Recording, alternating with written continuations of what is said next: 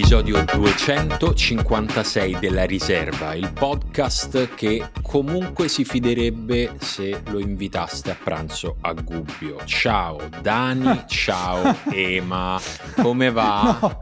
No, perché mo pare che uno cioè a me mi dispiace per gli abitanti di Gubbio, se abbiamo ascoltatori a Gubbio volevo mandare un, abbraccio perché Vabbè, magari basta non mangiare il pesce. Sì, ma infatti posso dire, per me il problema è che se vado in Umbria l'ultima cosa che mi viene in mente da mangiare è il pesce crudo. Ma qui poi No, insomma- non per colpevolizzare chi No, si è infatti. sentito male, Però, anzi eh, oserei dire molto no, male. però secondo me questa cosa non è vera perché noi mangiamo il pesce crudo sulla casilina e sulla prenestina. Effettivamente. cioè, prendiamo il sushi Vabbè, in posti mo che- che dove probabilmente il questo? sushi è arrotolato con le dita dei piedi, mentre con Che mani magari è una so. tecnica particolare che noi non conosciamo e che comunque rispettiamo.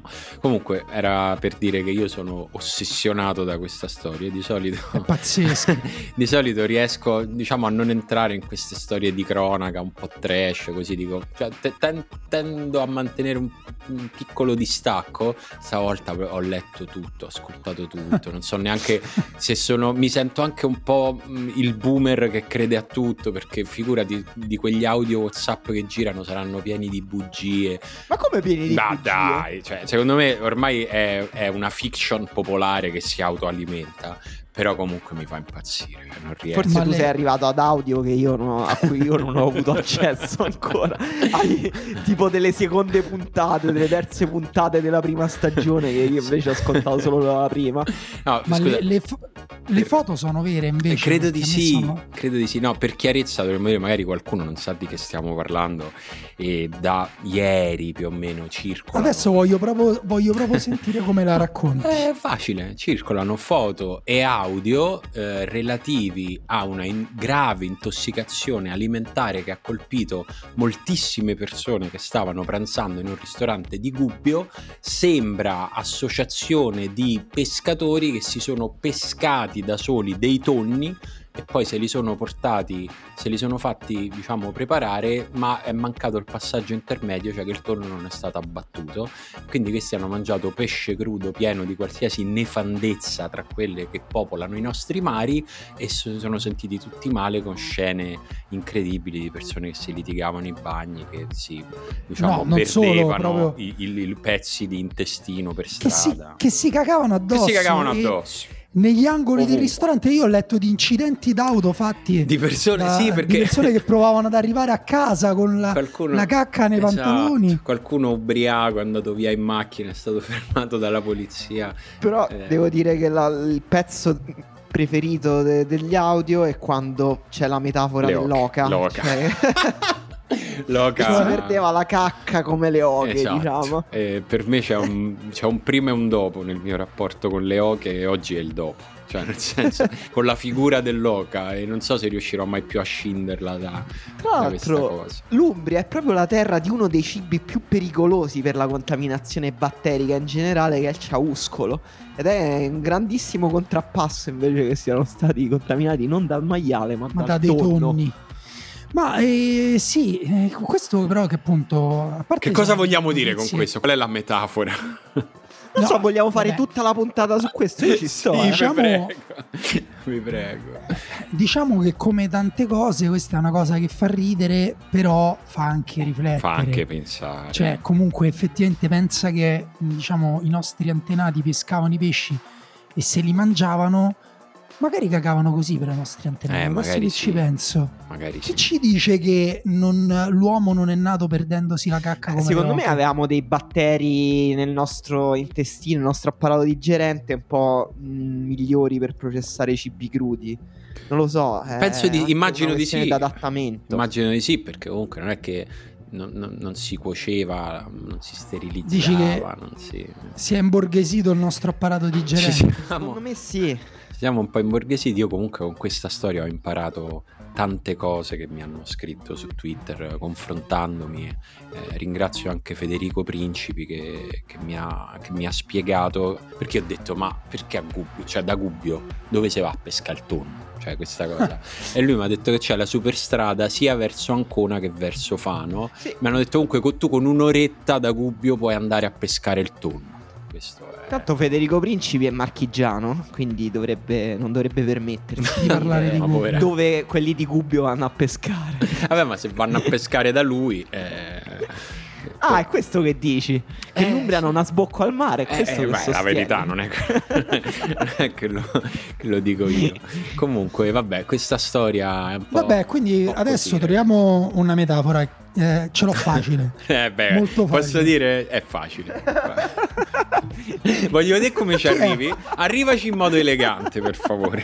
No, è facile. Chi è che è dovuto scappare durante una partita di calcio correndo verso gli spogliatoi e tu ti hai detto, oh, polemica, ha Un rifiutato amico, un amico l'ingresso nostro, in l'altra campo. volta stavamo giocando a calciotto, Lorenzo è dovuto scappare in bagno mentre stavamo giocando. Vabbè, sì, quello ok, però lui ce l'ha detto. Invece c'è stata in questa settimana una grande voglia, dici no, perché guardalo presuntuoso, si crede più grande di uno dei più grandi club del mondo. Quindi Manchester, magari, la gubbio del calcio. Magari dire? Cristiano Ronaldo. Magari Cristiano Ronaldo doveva solo andare a fare la cacca, cioè nel senso, gliel'hanno chiesto? Beh, perché lui, lui per- ha spiegato, però.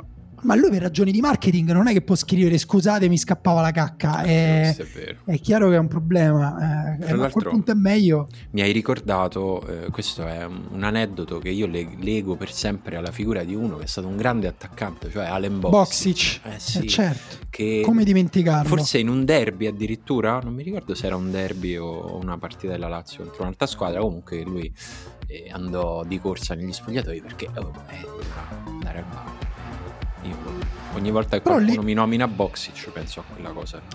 Lì credo fosse pipì o no? Mm, Non lo so, poi pure lì si alimentano. I- Il mito era che non fosse pipì. Comunque, torniamo a Manchester, restiamo sul, sul presente. E anche qui, brevissima ri- riepilogo di cronaca. eh, Manchester United Tottenham. Eh, Manchester United che tra l'altro sta vincendo contro il Tottenham, c'è anche un dato calcistico interessante in questa storia.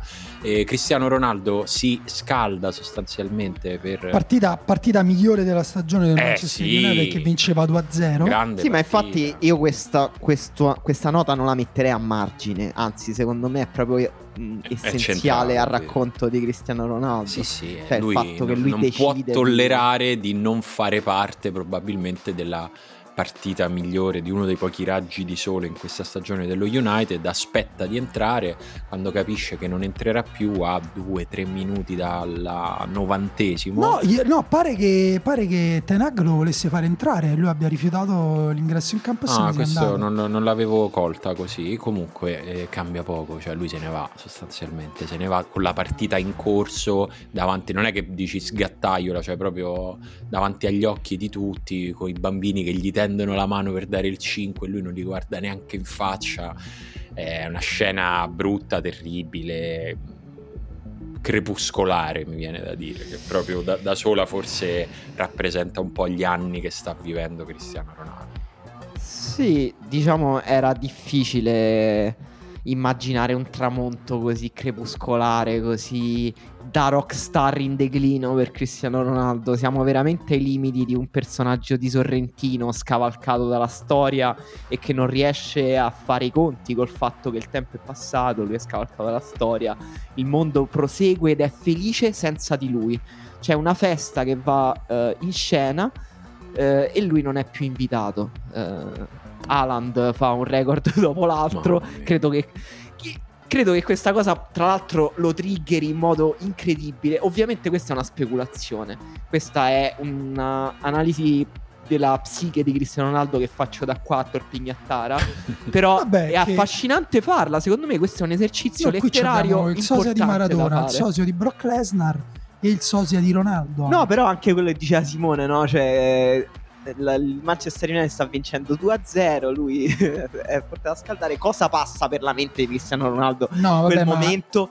Dobbiamo per forza pensarci a questa cosa perché è troppo interessante. Perché lui eh, ha- sembra aver. È una delle persone nel mondo del calcio con meno barriera tra ciò che prova interiormente e, e- e come lo esprime esteriormente. Poi è, è ovvio che No, questa mancanza di barriera è un po' una nostra interpretazione, però ci sembra così, sembra evidente che le sue emozioni, quello che gli passa per la testa sia sotto i nostri occhi. Sì, il punto è anche che quello che ha sempre provato fino ad oggi è sempre stato qualcosa di eh, molto forte e magnetico per noi perché era una voglia di vincere assoluta, una determinazione incredibile, ehm, una volontà di miglioramento personale pazzesco, una concentrazione sovraumana, quindi era un po' come vedere, che ne so, Michelangelo mentre dipingeva la Cappella Sistina, eh, vedere Cristiano Ronaldo fare le triplette o fare le rovesciate in cielo, no? E eh, adesso invece eh, stiamo vedendo quest'altra cosa qua. È, è, tutto l'anno però che va avanti così. Cioè, per chi magari non ha seguito Cristiano Ronaldo allo United, eh, sta giocando praticamente solo in Europa League. E anche lì a volte eh, cioè, è uno di quei calciatori che sembrano semplicemente maledetti da, dal dio del calcio. Cioè, sembra che su di loro ci sia una maledizione, una presa per il culo di Dio. Ci, ci sono delle teorie mh, che parlano del uh, di un demiurgo malvagio, cioè di un dio cattivo, no? C'è anche una versione bellissima uh, del libretto di, dell'opera del, dell'Otello, scritto da adesso non ricordo chi, in cui c'è Iago che fa tutta una tirata su un dio uh, cattivo. E sembra proprio guardando le partite di Ronaldo, dici qua Dio lo sta prendendo per il culo. Gol a porta vuota mangiati in cui tira e prende il palo. Eh, occasioni in cui la palla gli si smaterializza davanti, in cui scivola, in cui salta e, e, non arriva la palla come le persone per strada saltano, fanno quella prova, no? il Cristiano Ronaldo test con la sagoma di Cristiano Ronaldo dopo ha preso la palla di testa lui, però immaginate lui stesso che non arriva alla sua altezza, quindi è proprio mh, mm, nel libretto d'opera di Rossini intanto, scusate ho controllato per chi sia curioso. E, e questa cosa qua lui la sta vivendo malissimo contro Uh, oddio, come si chiama la squadra israeliana contro cui hanno giocato andata e ritorno? Eh... Il, um...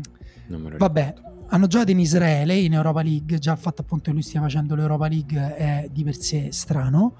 E, Beh, lui um... ha passato tutta l'estate a cercare di, andare, di trovare una soluzione per andare via dallo United perché voleva andare a giocare la Champions League e già lì alla fine nessuno se l'è caricato. Cioè, noi abbiamo stato tutta l'estate a dire, ma prima o poi magari si sbloccherà, perché fino ad adesso, ogni volta che Ronaldo voleva fare qualcosa, poi ci riusciva. Questa è stata la eh prima sì. estate in cui il gioco non gli è riuscito e forse avrebbe una persona, dico normale, con una vita normale, no? E quelli sono i momenti nei quali prendi un po' la porta in faccia, impari la lezione, forse rimoduli un po' te stesso, e invece lui è andato ancora più dritto contro Però, questo. No, eh, comunque io pagherei tutto per avere una serie TV su cosa è successo quest'estate ma, da Cristiano Ronaldo, Mendes, perché eh, come dici tu, eh, Ronaldo ha preso la porta in faccia, ma la porta in faccia non se l'è presa l'ultimo giorno di mercato quando ha capito che doveva rimanere a Manchester United.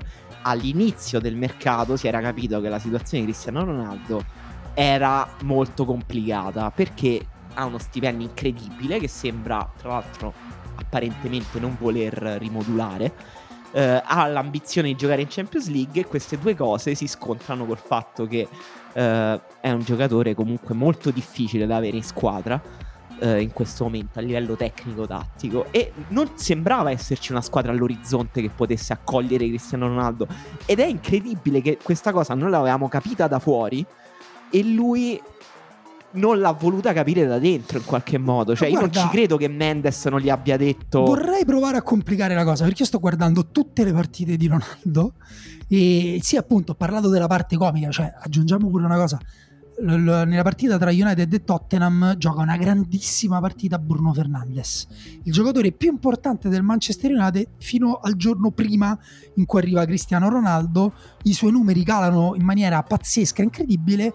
Adesso, appunto, in questa grande partita è stato uno, forse il migliore in campo. Ha fatto il gol del 2-0 e Cristiano Ronaldo era fuori, quindi anche la sua influenza negativa sui compagni, certo. che poi tra l'altro si ritroverà con il Portogallo per la prima volta nel ventesimo posto del pallone d'oro. Per la prima volta c'è un portoghese più in alto nella classifica del pallone d'oro, Raffaele Ao, eh, tutta una serie di cose. Però io guardando tutte le partite sue, devo dire che secondo me, cioè, è chiaro che c'è un decadimento fisico, ma secondo me lui sta tornando leggermente in forma, cioè io ho visto dei miglioramenti e lui si sta preparando per i mondiali, ragazzi, io questa cosa la continuo a pensare. Al... Questa è una, po- è una possibilità. Vuole... una possibilità. è la, la, sua ultima occasione per gridare al mondo quanto siete stronzi, quanto sono il più forte di tutti. È l'ultima, non ne avrà altri. Lui col- con- contro l'Everton eh, era partito in panchina e titolare era Martial che pochi giorni prima era entrato insieme a Rashford nella partita incubo con l'Omonio Nicosia, ecco, ora mi sono ricordato, e, eh, e, l'aveva ribaltata. Rashford si fa male, lui entra prima della fine del primo tempo e segna un gol bello, ma anche un gol tipico di Cristiano Ronaldo, rasoiata sul primo palo rasoterra di sinistro.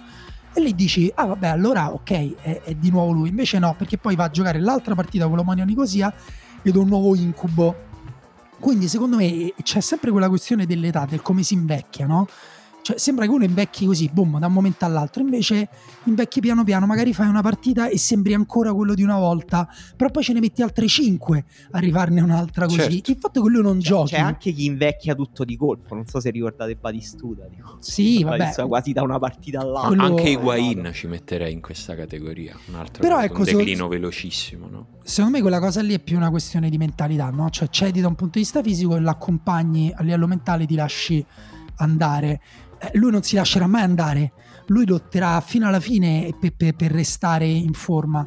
No, e, ma infatti e... il, la sua storia personale e attuale poi si inserisce nel grande filone dei grandi calciatori e direi dei grandi sportivi che non capiscono quando è il momento che, o che lo capiscono ma non riescono ad accettarlo. Cioè continua a succedere ogni 2, 3, 4, 5 anni vediamo qualcuno che ci casca. Non ci cascano tutti c'è chi riesce ad uscirne in modo pulito probabilmente aiuta a essere circondati anche da una realtà sana, da persone che eh, non solo in quel momento, ma da qualche anno prima oh. sono persone che ti dicono quello che va detto. E questo è verissimo. Questo è verissimo. Però son, c'è un'altra questione secondo me, perché Cristiano Ronaldo non lo vede o anche Ibrahimovic? Perché secondo me è una persona non lo voglio giudicare, però molto attenta alle cose materiali, cioè anche il suo giudizio su se stesso, quando lui diceva io giocherò fino a 45 anni, lo diceva perché fisicamente lui diceva io ho trovato l'elisir di lunga vita, che è perdere percent- un punto percentuale del grasso corporeo ogni anno. Vi ricordate quando disse una cosa mostruosa, anche perché già eh. sta al 7%, quindi a che vuoi arrivare? Al meno 4%? E già sei veramente gli si, vede, gli si vedono le ossa a Cristiano Ronaldo. E, um, però appunto questa attenzione al proprio corpo, alle proprie metriche, magari appunto guarda salto ancora come allora, però c'è sempre qualcosa di intangibile anche nel calcio, no? qualcosa che va oltre anche la pura e semplice performance fisica o tecnica e lui questa cosa qua non la vede non la, non, non la vede no, assolutamente. Non la può vedere, cioè il non vedere alcune cose probabilmente è quello che lo ha reso Ronaldo, è, è un pacchetto dal quale adesso non si esce più. Eh, eh sì, forse sì. E questa cosa è, nella sua parte è stata così esaltante da vedere nel momento in cui tutto, in cui essere Ronaldo in questo modo gli dava forza e lo ha fatto diventare quello che è stato, adesso sarà una cosa un po' triste, un po' malinconica. Io mi tengo il dubbio ancora con un capitolo ancora da scrivere, magari sorprendente perché non stiamo parlando di un atleta e di un calciatore normale, anche se adesso sembra un povero scemo, è uno che ha fatto una cosa straordinaria, unica probabilmente, considerato il punto di partenza e, e quindi secondo me un colpo in canna che ci farà dire eccolo lì, quel vecchio leone portoghese no, ancora eh, ce l'ha. Poi la, la, la cosa che nessuno può togliere a Ronaldo è che comunque appunto non possiamo dimenticare neanche in un sistema così carico di eventi, lui è il quarto marcatore di sempre della storia del calcio. I primi tre sono tre che hanno segnato durante le guerre, cioè in cui giocavano quelli che non andavano in guerra. No, no, ma, infatti, ma la sua storia è che, è che il punto è che lui è in una posizione umana, direi, nella quale non riesce a, a, a, a, metterci un paletto, cioè a considerarla la storia e ad esserne soddisfatto. Vuole un eterno presente nel quale questa cosa continua. Questo uh, ha due uh, uh, riflessi positivi. Uno è che è interess- incredibilmente interessante da guardare. Certo cioè anche quando parlavamo lunedì, credo in gran riserva, del momento col Newcastle in cui ha immaginato ehm, che la, il Newcastle avesse toccato il pallone, quindi lui è andato in porta con la palla, un momento di un patetismo incredibile, che però è stato bello guardare, ma non questo non lo intendo con crudeltà e sadismo, cioè è interessante, è oggettivamente una parabola interessante perché Ronaldo è effettivamente una delle icone più eh, influenti nella nostra cultura contemporanea, non nel Eh, no, calcio. per- un esempio, dopo che ha fatto il gol all'Everton, ha esultato intrecciandosi le mani sul petto come se tipo stesse dormendo in piedi. L'ha imitato una mascotte in una partita di Champions League due giorni dopo, l'ha imitato Sì. un altro giocatore. Cioè, eh, continua ad essere. Sì, continua a, a esercitare la sua influenza ed è interessante quindi che adesso la sua influenza abbia preso quelle tinte così oscure. Eh, e dall'altra parte è vero che eh, questa storia che raccontava Daniele, che eh, Ronaldo è eh, uno dei più grandi marcatori della storia del calcio, fa sì che lui sia ehm, convinto, e secondo me ha ragione, che lui un, un singolo momento di grandezza è ancora capace di trovarlo in qualsiasi contesto.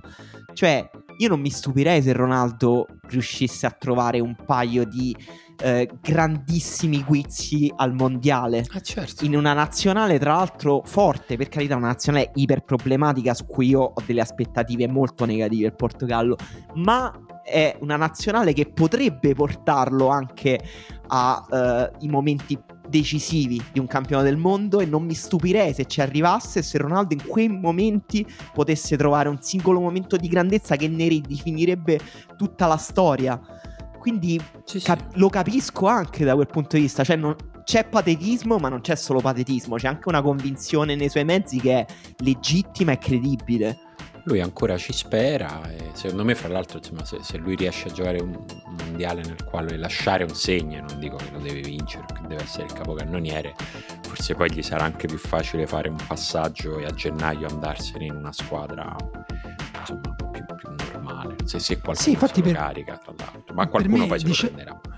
Diciamo, tornando indietro, io l'unica cosa che gli direi di fare diverso è cercarsi una squadra in cui sa- sia sicuro di giocare. Sì, Perché è comunque la- scendere di livello.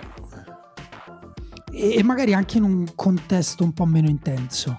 Ecco, ci Sì, metterei sì, anche sì, questo sì, perché comunque non aiuta i ritmi No, della Premier diciamo, adesso forse stiamo anche prolungando questo discorso su Cristiano Ronaldo un po' troppo, però secondo me eh, l'errore è stato quello di voler andare, voler tornare al Manchester United in un momento in cui il Manchester United era un circo, oggettivamente, e lui era in quel momento con quell'operazione di lì è sembrato proprio l'ultimo pagliaccio del circo Eh, sì, sì. arrivato. Completamente. E, e poi il Manchester United, ovviamente, con lui è arrivato al momento di rottura. Cioè, hanno detto: Ok, basta, siamo troppo un circo. Mm. E da lì hanno dovuto rivoluzionare tutto. E lui si è trovato cioè, nella peggiore situazione possibile, cioè quella in cui sono arrivati tipo i tedeschi a bonificare tutto.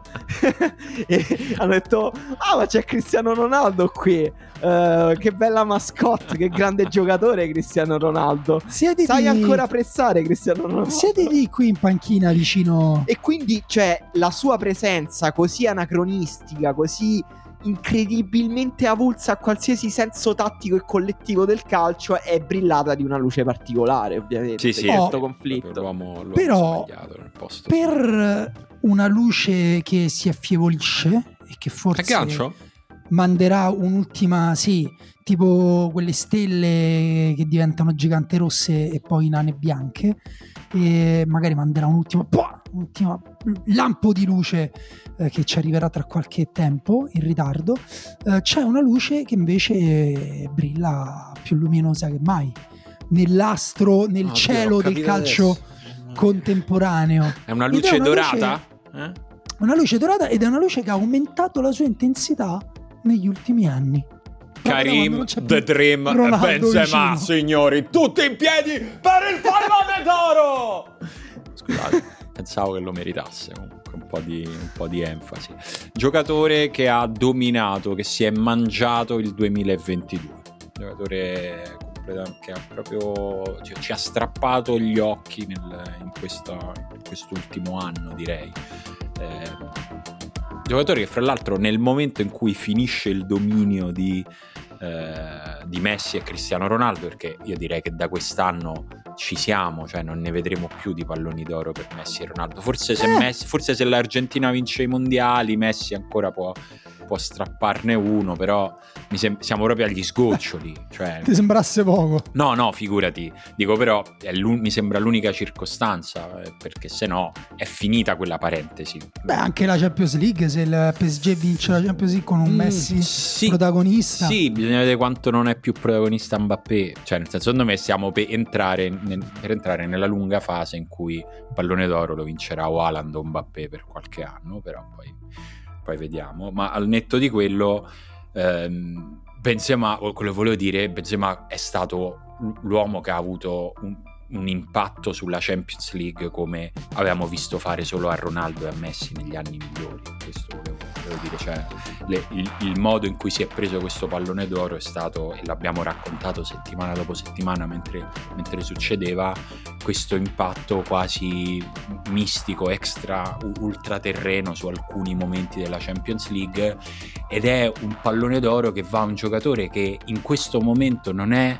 Eh, st- non è l'apice dal punto di vista atletico, perché mm, lo vediamo, basta vedere Alan ed è un'altra cosa l'apice atletico in questo momento nel calcio, non è l'apice neanche dal punto di vista tecnico, perché ci sono giocatori più squisitamente tecnici, ma è l'uomo che forse più di tutti in quest'ultimo anno ha, con, ha messo insieme eh, dimensione atletica, dimensione tattica, intelligenza, esperienza, cioè sembra proprio un pallone d'oro alla carriera, ma non dato a uno che l'ha fatto 5-10 anni fa, che l'ha fatto adesso. Non, non so se sono riuscito a prendere l'idea, un po' confuso. Sì, ovviamente il, la questione anagrafica è centrale in questo pallone d'oro di Benzema, è stato definito da più parti, tra cui New York Times o Rory Smith il pallone d'oro a chi ha saputo aspettare.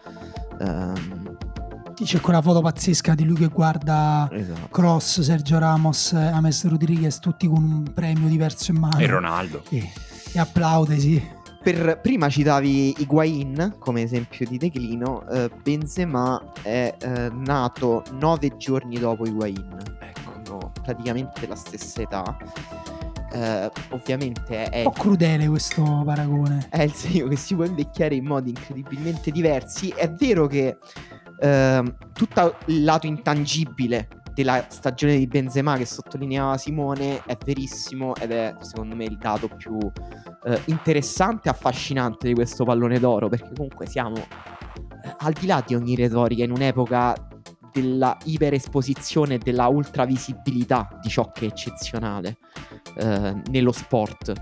Mentre Benzema ha trovato un modo comunque misterioso di incidere in profondità nelle partite più importanti, nei momenti più importanti, è un modo misterioso per darti l'impressione che l'anno scorso è stato il miglior giocatore al mondo, pure in un momento in cui non solo non è il giocatore più atletico oggi, ma forse non è neanche la versione più atletica di se stesso. Mm. Cioè, se vediamo Benzema del Lione. No, no, vabbè, questo è quindi, oggettivo. È esatto, quindi il modo in cui lui è riuscito a uh, gestire l'invecchiamento del proprio corpo è un. Uh, Uh, un messaggio incredibilmente affascinante. Detto questo, è un giocatore che al di là di tutta questa intangibilità, l'anno scorso ha avuto la sua miglior stagione realizzativa in carriera e ha segnato 44 gol in 46 partite. Sono invece un dato sì, molto tangibile. Sono super d'accordo con Simone, anche per me quella è la cosa centrale. Ricordiamoci però che quantitativamente anche Benzema l'anno scorso sì. ha fatto una marea di gol. Ma tra l'altro appunto parlando di gol io non escluderei il fatto che lo possa vincere Lewandowski quest'anno che sta segnando a dei livelli eh, incredibili. Ma il Barcellona, e che, però. E che rimane quello che, mm, come dire, a cui forse andrebbe dato con qualche anno di ritardo, però un pallone d'oro che si meriterebbe. Vabbè, sì, vediamo chiaramente che fa il Barcellona. Però, guarda, per me tra Benzema e Higuain mm, ci stanno tante differenze. La prima è quella mentale, no?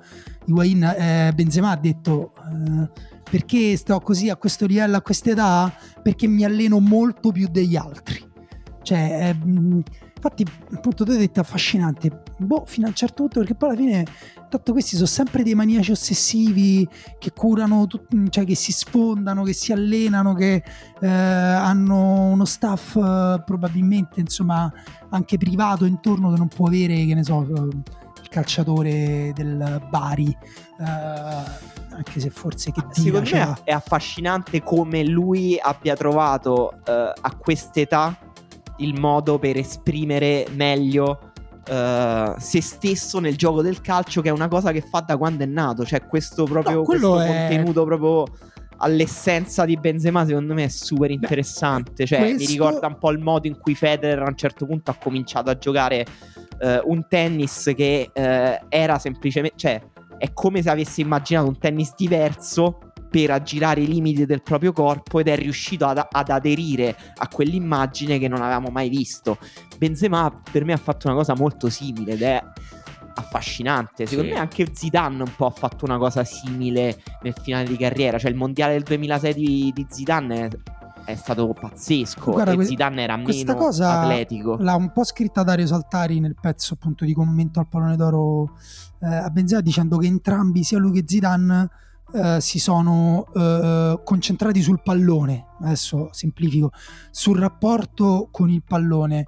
Nel momento in cui tu puoi correre di meno, sei meno esplosivo, poi eh, fermo restando Benzema corre, non è come quando aveva 20 anni, però corre e, ed è anche abbastanza rapido nei primi passi, ha una sua leggerezza strutturale. Beh, questa eh, cosa dei primi passi, fra l'altro, che è verissima, è quella che poi gli, gli, spesso gli fa rubare il tempo ai portieri, cioè in, in, in quella, diciamo, la, la, più iconica che mi viene in mente è quella su Donnarumma dello scorso anno, ma è vero che lui ancora è, forse è inaspettata, nonostante sia Benzema, giocatore fra i più conosciuti d'Europa, è, è ancora comunque in grado di, di, sorprendere un po' gli avversari con quei 3, 4, 5 primi passi che sono proprio felini, mi verrebbe. Sì, sì, la, la capacità di coordinarsi eh, in tutte le situazioni con entrambi i piedi, di trovare soluzioni tecniche eh, inaspettate, originali che trova solo lui. Io mi ricordo quel gol che poi è passato inosservato perché la partita è diventata una disfatta per la Francia con la, Spa- con la Svizzera, scusate, all'ultimo europeo, ma lui fece il gol controllando una palla all'indietro, allungando la palla all'indietro, schiacciandosela per mandarla in avanti. Cioè una cosa assolutamente irreale da, da, da, videogioco, da bug del videogioco in cui fa controllare la palla al giocatore che in realtà non può, nella realtà nostra non possiamo controllare. Uh, però ti dico pure una cosa, cioè c'entra pure un po' la genetica, cioè il fisico certo. a disposizione. Cioè Benzema ha sangue algerino, nordafricano e secondo me quello è un grande vantaggio su, uh, su, sugli europei, diciamo, mediterranei, sugli argentini. Io niente niente, non vorrei dire, però secondo me la colpa di Wayne è che c'è del sangue italiano là dentro, per forza di cose. Ci stanno quei fianchi, quelli sono dei fianchi italiani, quella è la panza italiana di chi Anche la pelata italiana. Anche la pelata, generazioni cresciute ad olio d'oliva e pizza, cioè pizza non solo napoletana, ma anche proprio genovese, italiana, romana olio messo a profusione su ogni cosa. Sì, sì, no, e sicuramente poi per quanto puoi lavorarci eh, c'è, c'è, un limite oltre il quale no, non puoi andare. Benzema è stato bravo, ha anche una fortuna insomma di, di avere quel, quel, tipo di fisico lì ancora così longilineo, scattante, però insomma tutto questo per dire che mh, siamo contenti del fatto che sia stato dato questo premio a Benzema. Io dentro di me ho sempre, diciamo, mi ricordo sempre di lui anche per quella cosa bruttissima che aveva fatto al suo compagno nazionale e mi chiedo chissà se è cambiato, se è sempre quella persona lì, se è, se è un po' uno stronzo, non lo so, non ho, perché poi sono inaccessibili questi lati di queste persone ormai. E, non lo so, spero sempre che abbia imparato da quella cosa e che adesso sia anche una persona a modo per quanto possa cambiare in così poco tempo, partendo da quel punto lì. Mm. Sì. Non lo so, non ne ho idea. ne ho. Voi, mm. voi, avete idea? No, dici si, si cambia poco. Ma non lo so. No, si cambia, però di solito si cambia più al contrario. Mm. Però vabbè. Si peggiora sì. sostanzialmente. Va bene. Senti, noi abbiamo un'occasione quasi irripetibile perché insomma, e ve ne sarete accorti ormai arrivati a più di mezz'ora di puntata, eh, che era una delle poche settimane senza turni infrasettimanali o coppe europee, oh. ah, calma, o coppe europee, che quindi ci ha permesso di, di, parlare in modo un po' più tranquillo. Adesso ne faremo un po' di più eh, di discorsi sulla Serie A rispetto al solito, ma in questi giorni, ciuf ciuf, è arrivata la Coppa Italia Freccia Rossa. Emanuele, dimmi tre cose che avrei dovuto vedere di, questa, di questo turno di Coppa Italia. Tre cose. Allora, parto dalla più importante in assoluto. Vai. Cremonese Modena. Partita forse più bella dell'anno del calcio italiano. No, Udinese Monza, scusa, già ti, Ah. ti rubo una cosa, ma è, è No. stata troppo più bella. No. Vabbè, io ho visto Sampdoria Ascoli, è stata più bella di tutte e due, quindi neanche su questo siamo Ah, d'accordo. ma il mio non era Bravi, un parere. Non, non era un parere il mio, il mio era. Era verità. oggettivo. Ok. Era verità. Ok, scusa. Cioè, Cremonese, eh, Mo- Modena è andata così. Dopo 20 minuti, un giocatore del Modena è stato espulso. Squadra di Serie B contro squadra di Serie A con un uomo in meno. È finita. Sembrava spacciata, è finita. Ma il Modena è una squadra che sta giocando molto bene quest'anno, che gioca molto bene. E insomma, ha, dato filo da torcere alla Cremonese, come si dice. La Cremonese è riuscita a sbloccare il risultato al 77esimo con Okereke di testa. Poi ha segnato pure a Fenagian facendo tapin a 5 minuti dalla fine. 2-0 Modena con un uomo in meno, partita finita. Invece no, perché al novantesimo rigore per il Modena, un po' inventato devo dire. eh, 2-1 e poi all'ultimo minuto Diao che aveva segnato già il rigore, giocatore forte, sempre un po' a metà tra Serie B e Serie A. eh, approfitta di un errore pazzesco del difensore della Cremonese, segna il 2-2, quindi tempi supplementari e ai supplementari però Sernicola segna due gol incredibili, bellissimi. E quindi 4-2, secondo me è partita più bella del turno, però è vero che pure Udinese eh, Monza è stata bellissima perché c'è stato un risultato a sorpresa, finita 3-2 per il Monza. Possiamo, No, ancora, poi- possiamo ancora reputare sorprendenti le vittorie del Monza? Cioè, dopo quante vittorie No, dobbiamo... No, esatto, dovremmo cominciare a, par- a parlare del Monza non più in termini meme, ma in termini eh, di squadra forte. Tra l'altro con una formazione super sperimentale interessante questa contro l'Udinese, col trequartista. Sì, E è- certo, l'Udinese era proprio. aveva la squadra C in campo, non la B. Sì, sì, questo insomma vale per quasi... Beh, insomma, però, eh. Diciamo B. B, me- mezza Sì, B, dai. hanno fatto, hanno fatto turnover giustamente, però poi appunto quando la partita No, cioè, però finita in comunque campo c'era De Lufeu, c'era ha Samarzic, giocato Lovric, Beto titolare, Lovric Beto era titolare, sì. titolare, diciamo sì, era una Sì, mezza poi squadra. Fra l'altro, Due, due pali incredibili. No, ecco, la cosa incredibile di questo è, que- è quello, cioè 1-0 del Monza, 2-1 dell'Udinese, con doppietta tra l'altro di Noem Perez, tra l'altro il secondo su uno schema su calcio d'angolo, molto non bello. so se è schema o improvvisazione, però Secondo me è schema. molto bello. Pure secondo me perché comunque era tro- è venuto troppo bene. Eh, 3-2 del Monza, pazzesco, e poi due pali del- dell'Udinese tra l'89esimo e il 93esimo e gol incredibile sbagliato da Petagna che aveva fatto il gol del 3-2 pazzesco con uno Sì, bellissimo. pazzesco e poi dopo si eh, mangia il gol del 4-2 al 95esimo tipo quindi Partita bella. Galliani la partita finisce inquadrato Galliani che tipo sbuffa come di mamma mia mh, perso un anno chi me l'ha vita", e fatto fare? effettivamente- Stavo tanto Sì, eh. bene in Senato. Difese eh, ballerine, partita che mi ha fatto ehm, un po' tristezza No, per Nuitink che eh, fino a un paio di anni fa era uno dei difensori più affidabili della anche lo scorso anno era È stato un po' superato dalle cose. Eh, dove le cose sono della- Petagna. Cioè, Cioè, proprio letteralmente superato da Petagna. Devo dire brutta difesa pure quella della Samp che contro l'Ascoli alla fine Simone tu io non l'ho vista la partita, ammetto, ho visto solo i calci di rigore. Allora, vuoi sapere la Eh. mia esperienza con questa partita? Eh, Stavo sul divano, stavo in quella fase dopo cena che, che mi guardo stasera, cose così. Leggo su Twitter Marco Maioli che scrive: Presto mettete su Italia 1, ci sono i rigori Sandoria Ascoli. Non lo ringrazierò mai abbastanza, l'ho anche ringraziato su Twitter perché è stata una bella esperienza. Di quello che è successo prima non so niente e forse non lo voglio neanche sapere. Però io vedendo un po' gli highlights ho visto che la Samp in realtà ha rischiato tanto, cioè che l'Ascoli ha giocato meglio della Samp alla fine. E la Samp ha- l'ha un po' svoltata con sto pareggiotto finale di Caputo di testa. Però l'Ascoli ha avuto tantissime occasioni prima. È un po' partita preoccupante, secondo me. Beh, con- sì, Però sì, non, avendolo vi- non avendola vista, premetto, quindi magari ho avuto un'impressione falsata. No, no, però, però, ecco, insomma, dalle occasioni, dal modo in cui la difesa della Sampa ha gestito certi attacchi dell'Ascoli, po' preoccupante. Ma guarda, credo che i tifosi della Sandoria siano oggettivamente preoccupati. Cioè, Sì, proprio in non- qualsiasi. Non si può non esserlo, però ricordiamo perché non avesse visto che alla fine la Samp ha vinto ai rigori con i rigori calciati dai portieri. È sempre un bel momento quando si arriva all'undicesimo rigore. Tra l'altro, sospetto di molti, ah, l'ho pensato un po' anche io, è che il portiere della Samp alla fine, non mi ricordo come si chiama, aiutatemi, eh? Contini, no, Nikita Contini. Contini. Anche Sì, uno dei migliori portieri della scorsa Serie B, Nikita Ottimo, Contini. ottimo portiere, anche fino a un certo punto ottimo pararigori. Secondo me gli ultimi due l'ha fatti entrare perché voleva arrivare a tirare lui. Cioè, proprio no- non la para in un modo strano, rimane fermo in un modo strano gli, gli ultimi due rigori.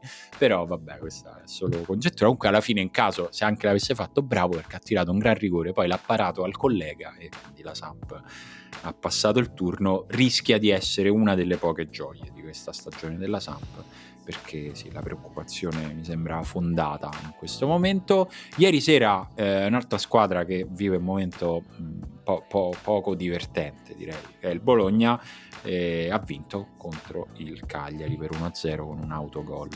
Anche qui partita non... A un certo punto l'ho mollata, devo dire.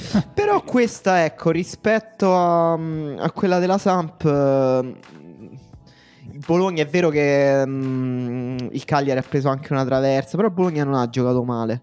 Cioè, comunque ha creato parecchio, secondo me. Sì, E sì, sì. Una, cioè una partita che un po' di fiducia alla fine la dà dopo quella col Napoli che c'è stata in campionato, che è stata secondo me più in bilico Beh, sul risultato che, con, che a livello di occasioni e di predominio. Eh, però ecco mh, una serie di segnali un pochino più incoraggianti per il Bologna. Eh, allora, vabbè, in Coppa Italia c'è stato anche il Genova che ha battuto la SPAL eh, di De Rossi, Grazie. scongiurando Grazie. amici. l'incrocio s- Grosso- SPAL Roma ehm, con abbraccio strappalacrime tra De Rossi e Strottman. Eh, io durante il live, Simone, eh, che abbiamo fatto giovedì, eh, tu non c'eri più, però ho chiesto a Emanuele se eh, potendo tornare indietro lui salverebbe le ginocchia di Ronaldo, il fenomeno, quindi Mhm. bene comune, bene dell'umanità, eh, eh, patrimonio dell'UNESCO, oppure le ginocchia di Strottman, quindi bene Tosta, della Roma. e, e tu, tu chi salveresti? Faresti bene a tutto il mondo ai bambini brasiliani eh, che giocano scalzi con le lattine arrugginite? eh, oppure No, mi farei i cazzi miei. Il mondo... No, il mondo ha avuto comunque tanto Ronaldo, cioè nel senso, non è che, ha- Beh, non è che no, avuto comunque- una carriera di un anno. No, beh, comunque ha avuto poco Ronaldo. Cioè, tu immagini di cosa sarebbe stato Ronaldo. Cioè, for- no, attenzione. Ma no, tu se- immagina di cosa sarebbe stata la Roma con Strott? No, no, mi dispiace, non mi convince. È stato il momento, è stato un momento di felicità, quello legato al momento d'oro di Strottman, è troppo personale, non posso rispondere in modo obiettivo. Non molto in più. La Roma, ecco, per me il punto invece è proprio quello. La Roma, sì, sarebbe stato meglio per Strottman, meglio per. Però avremmo vinto qualcosa? No, non Eh, credo. Non si, non si può mai sapere. Comunque, Comunque, Napoli-Bologna, eh, Cravastelli ha fatto 4 assist. Cioè, tipo, su uno ha preso la terza Zienischi, su uno ha preso Palio Maro lui, il palo, su un altro Politano, forse ha calciato alto perché non voleva dare un altro assist in classifica a Cavaste- a Kvarastelia, perché sennò non si spiega, perché era troppo facile segnare. E poi alla fine ha dato la palla al- a quello che mh, comunque voleva troppo segnare, che era Osimen, che infatti ha segnato il gol del 3-2. E, e quindi niente, vabbè, giocatore buggato, sempre più buggato, che sta aumentando il volume delle proprie giocate importanti a partita. E, E infatti adesso- questa è la settimana in cui a Roma un tema sempre più pressante, ormai si parla solo di quello, è come fermiamo Argiorgiano. Questo è il tema perché questa settimana c'è Roma-Napoli e c'è diciamo, una certa preoccupazione su come mh, pensare di poter fermare Kvaratskhelia, ma anche proprio su come si possa fermare il Napoli, perché Napoli arriva a, a questa partita con un filotto incredibile.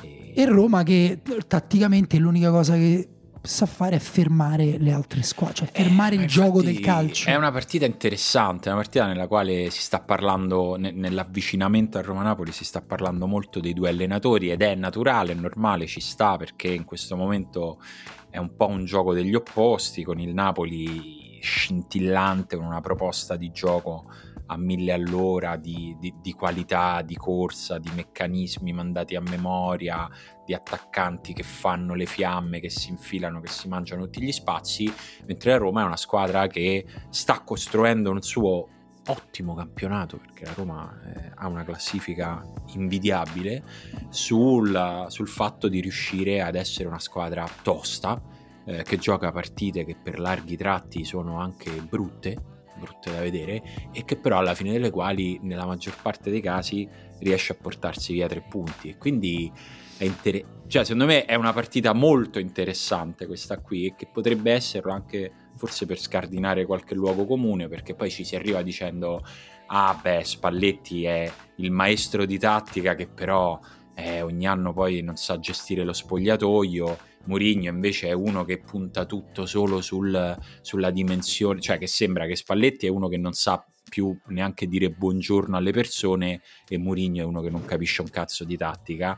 Per, per fare questo che gioco. Quindi fu, fusi insieme sono. Fusi insieme sono la, la, creatura perfetta, però secondo me non sono vere ne, nessuna delle due cose, sono anche persone che hanno che stanno facendo delle scelte e che stanno scegliendo di puntare su, su, cose diverse, partendo sicuramente dalle proprie inclinazioni, dai propri limiti, dai limiti della propria rosa, ma che poi cioè, parliamo di due grandissimi allenatori che secondo me sanno tutti e due fare un po' tutto, ecco, partirei da questo.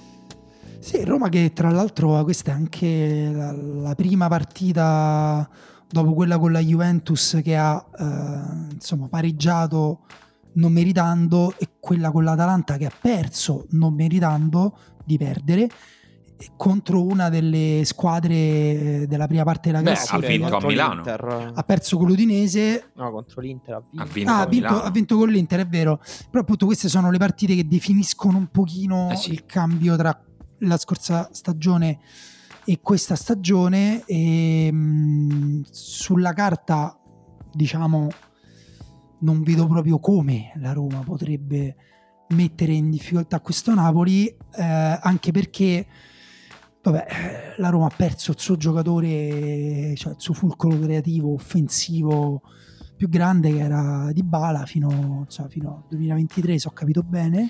Sì, e lui forse recupererà per i mondiali e quindi in ogni caso vabbè. per la Roma se ne parla a gennaio. Eh, Napoli che è eh, in grande forma, punt- la partita con il Bologna è stata una partita più pazza delle partite fatte prima, in cui Napoli si è dimostrata anche una squadra in grado di controllare con e senza il pallone l'andamento della gara, eh, che è un po' la cosa che, con cui la Roma prova a far un po' eh, incastrare le squadre avversarie, cioè lasciandogli il pallone, eh, mettendogli di fronte dei problemi eh, creativi che Napoli però non ha, perché tanti giocatori creativi, ha tante soluzioni, tanti giocatori in grado di vincere anche i duelli individuali e la Roma con le squadre che vincono i duelli individuali può andare in difficoltà, come ad esempio è successo con l'Udinese. Però al tempo stesso mi viene pure da dire, ma la Roma no? Cioè, dovrà trovare una soluzione diversa da Di Bala, cioè un modo magari per sfruttare le qualità di Zaniolo e Belotti in transizione ma secondo Quindi... me la Roma le sta trovando, cioè secondo me c'è un equivoco sul fatto che la Roma segna molto poco e il fatto che la Roma costruisca molto poco. No, la Roma costruisce, la Roma, la Roma sta... si mangia eh, tanti gol. La Roma è la, la Roma... squadra in Serie A che ha un, il, pe- il, peggior rapporto fra XG creati e eh. poi gol. Quindi... Cioè 11, 11 XG di differenza significa che cioè, tu c'hai 11 gol di differenza... Eh diciamo a livello statistico, cioè sono tantissimi. Ah, sono tantissimi, però eh, io sarei più preoccupato del contrario, sarei più preoccupato nel vedere una squadra che tira fuori i gol da non si sa dove, perché vuol dire che da un momento all'altro quella cosa può finire, eh, mentre qua mi sembra più una cosa legata un po' allo stato di forma, un po' alla lucidità, un po' alla capacità tattica della squadra di mettere ancora più in condizione i suoi attaccanti eh, di segnare. Però poi a un certo punto diventa pure un, un valore della propria qualità come dire, un, un una misura della propria qualità. Sì, ecco. sì, è che però cioè, questi numeri sono applicati a giocatori che non te lo devono dimostrare da quest'anno che sanno fare gol. Cioè, Abram l'anno scorso ha fatto tantissimi gol, Belotti è uno che ha più di 100 gol in Serie A. Eh, Zagnolo è uno che deve dimostrare di ricominciare a farli gol, ma che l'abbiamo visto che tipo di gol sa fare. Quindi io non sono molto spaventato, anche perché la Roma sostanzialmente è in una fase della sua stagione nella quale deve tenere duro finché non rientra anche Di Bala e finché non ritrova quello che per me era l'equilibratore di questa formazione, cioè Wijnaldum che tornerà nel 2023. Se lo fa anche faticando, per, per me ci sta. Il punto è la partita col Napoli è la più difficile di tutte, perché in questo momento lo sarebbe per ogni squadra in Europa, quindi eh, questa è una partita che la Roma può perdere, nella quale parte svantaggiata.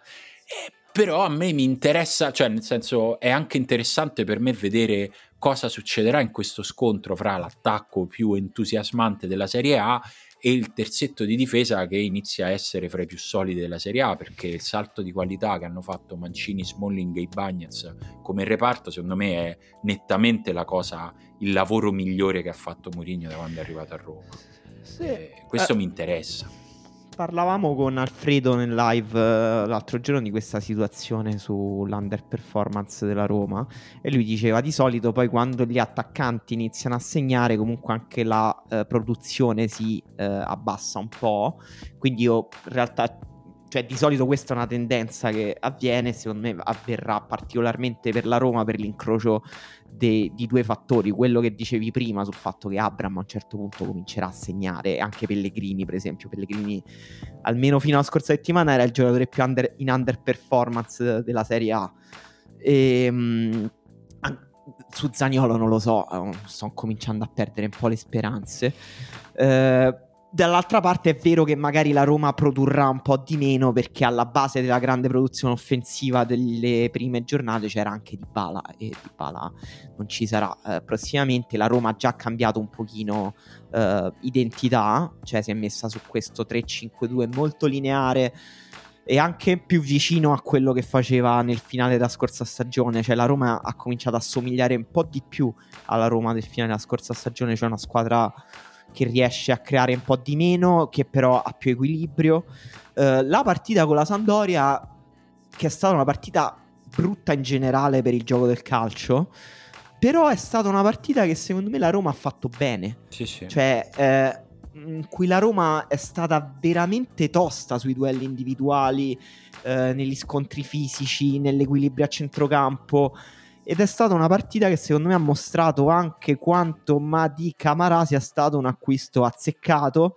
E in questo momento dentro questa Roma qui anche un giocatore che dà secondo me un'altra dimensione proprio di impatto atletico alla squadra. Eh, e queste sono tutte armi che secondo me la Roma dovrà giocarci e secondo me si giocherà col Napoli. Cioè quindi fare una partita molto fisica molto sui duelli individuali e anche un po' nervosa. Secondo me la Roma proverà pure a metterla un po' su, sui nervi contro il Napoli. Eh, come dice Simone, non è una partita da cui la Roma ci si aspetta che vinca e se perde non c'è nessun...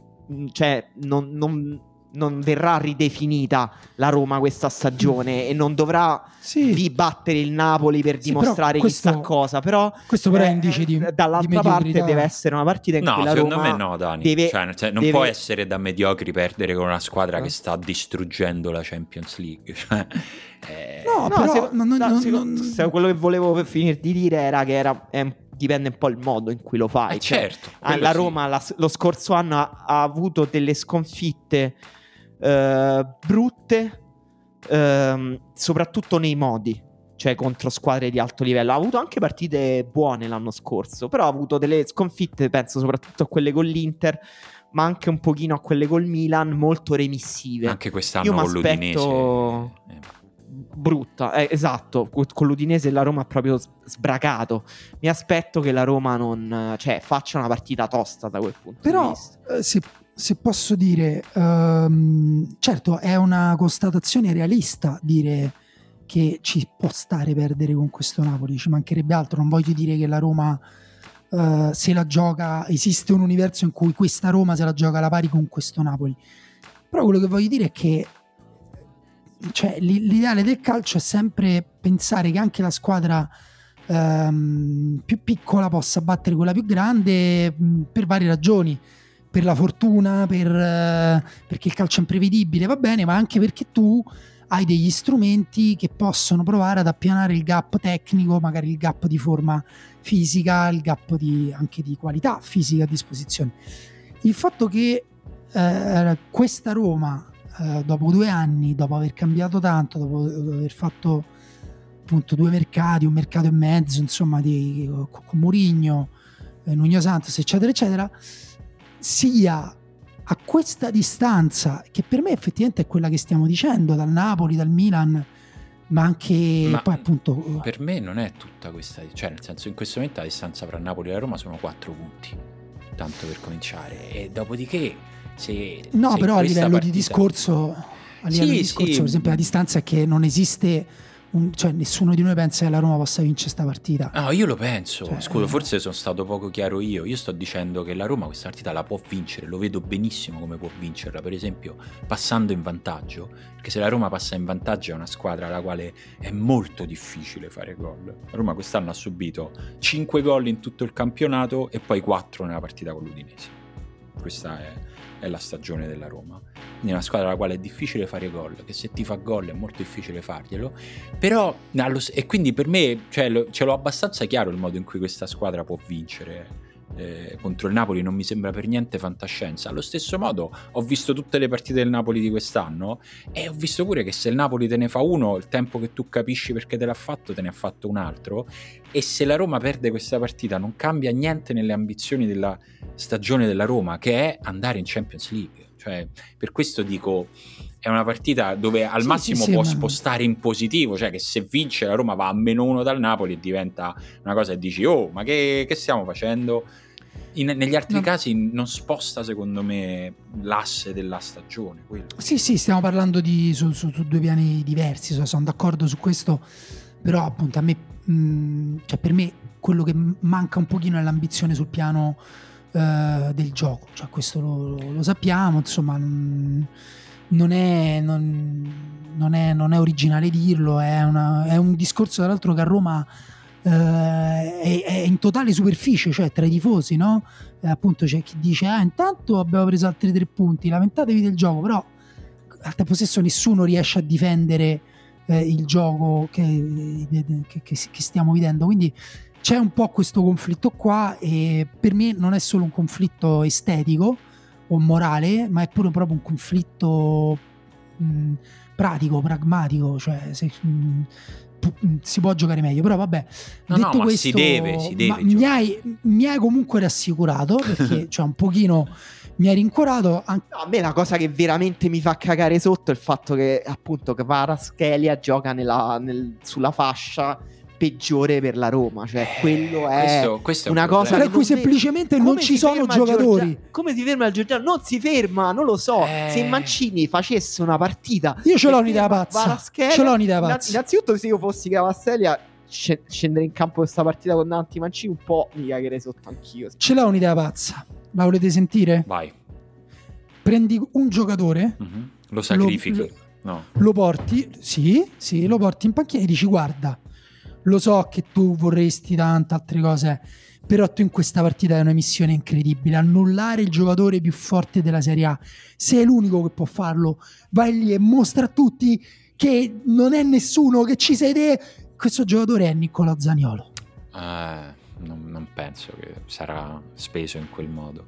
No, io credo che alla fine, perché il, il tema è che la Roma ha fuori gioco de- uno dei suoi terzi- due terzini destri che è Celic e re- convalescente recuperando Carson. Eh, è quello, è che non c'è, esatto. Probabilmente la soluzione sarà cercare di sfruttare le caratteristiche migliori di due giocatori per arginarne uno, cioè la velocità di Zaleschi che è uno dei pochi che può forse tenere botta nel, sullo scatto con, eh, con Kvaratskhelia e con i raddoppi di Mancini che ci metterà il resto di quello che serve. Però è chiaramente un piano d'emergenza che poi comunque ha un costo perché se fai un raddoppio vuol dire che svuoti una posizione che liberi una zona di campo e il Napoli nelle zone di campo libere ci entra con una, proprio con leccandosi i baffi quindi è molto difficile come rebus tattico Emanuele tu che soluzione tattica propor- pazza proporresti per provare a, a ostacolare questo Napoli? più pazza di Zagnolo uh, a uomo su Castelli.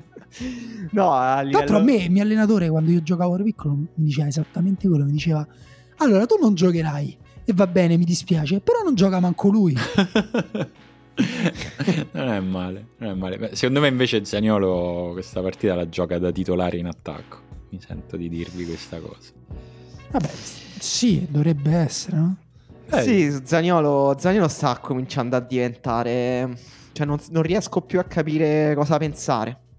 Perché l'anno scorso c'era una questione un po' mentale, un po' tattica e un po' anche di eh, fisica, perché era in una stagione secondo me di transizione, di ritorno dall'infortunio e questo insieme di cose hanno creato una stagione eh, secondo me meno cattiva di quanto si è detto, però insomma insufficiente dal punto di vista realizzativo.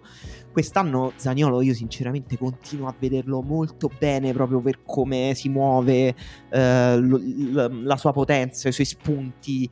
Mm, è un altro giocatore secondo me rispetto all'anno scorso eppure continua a non riuscire a segnare.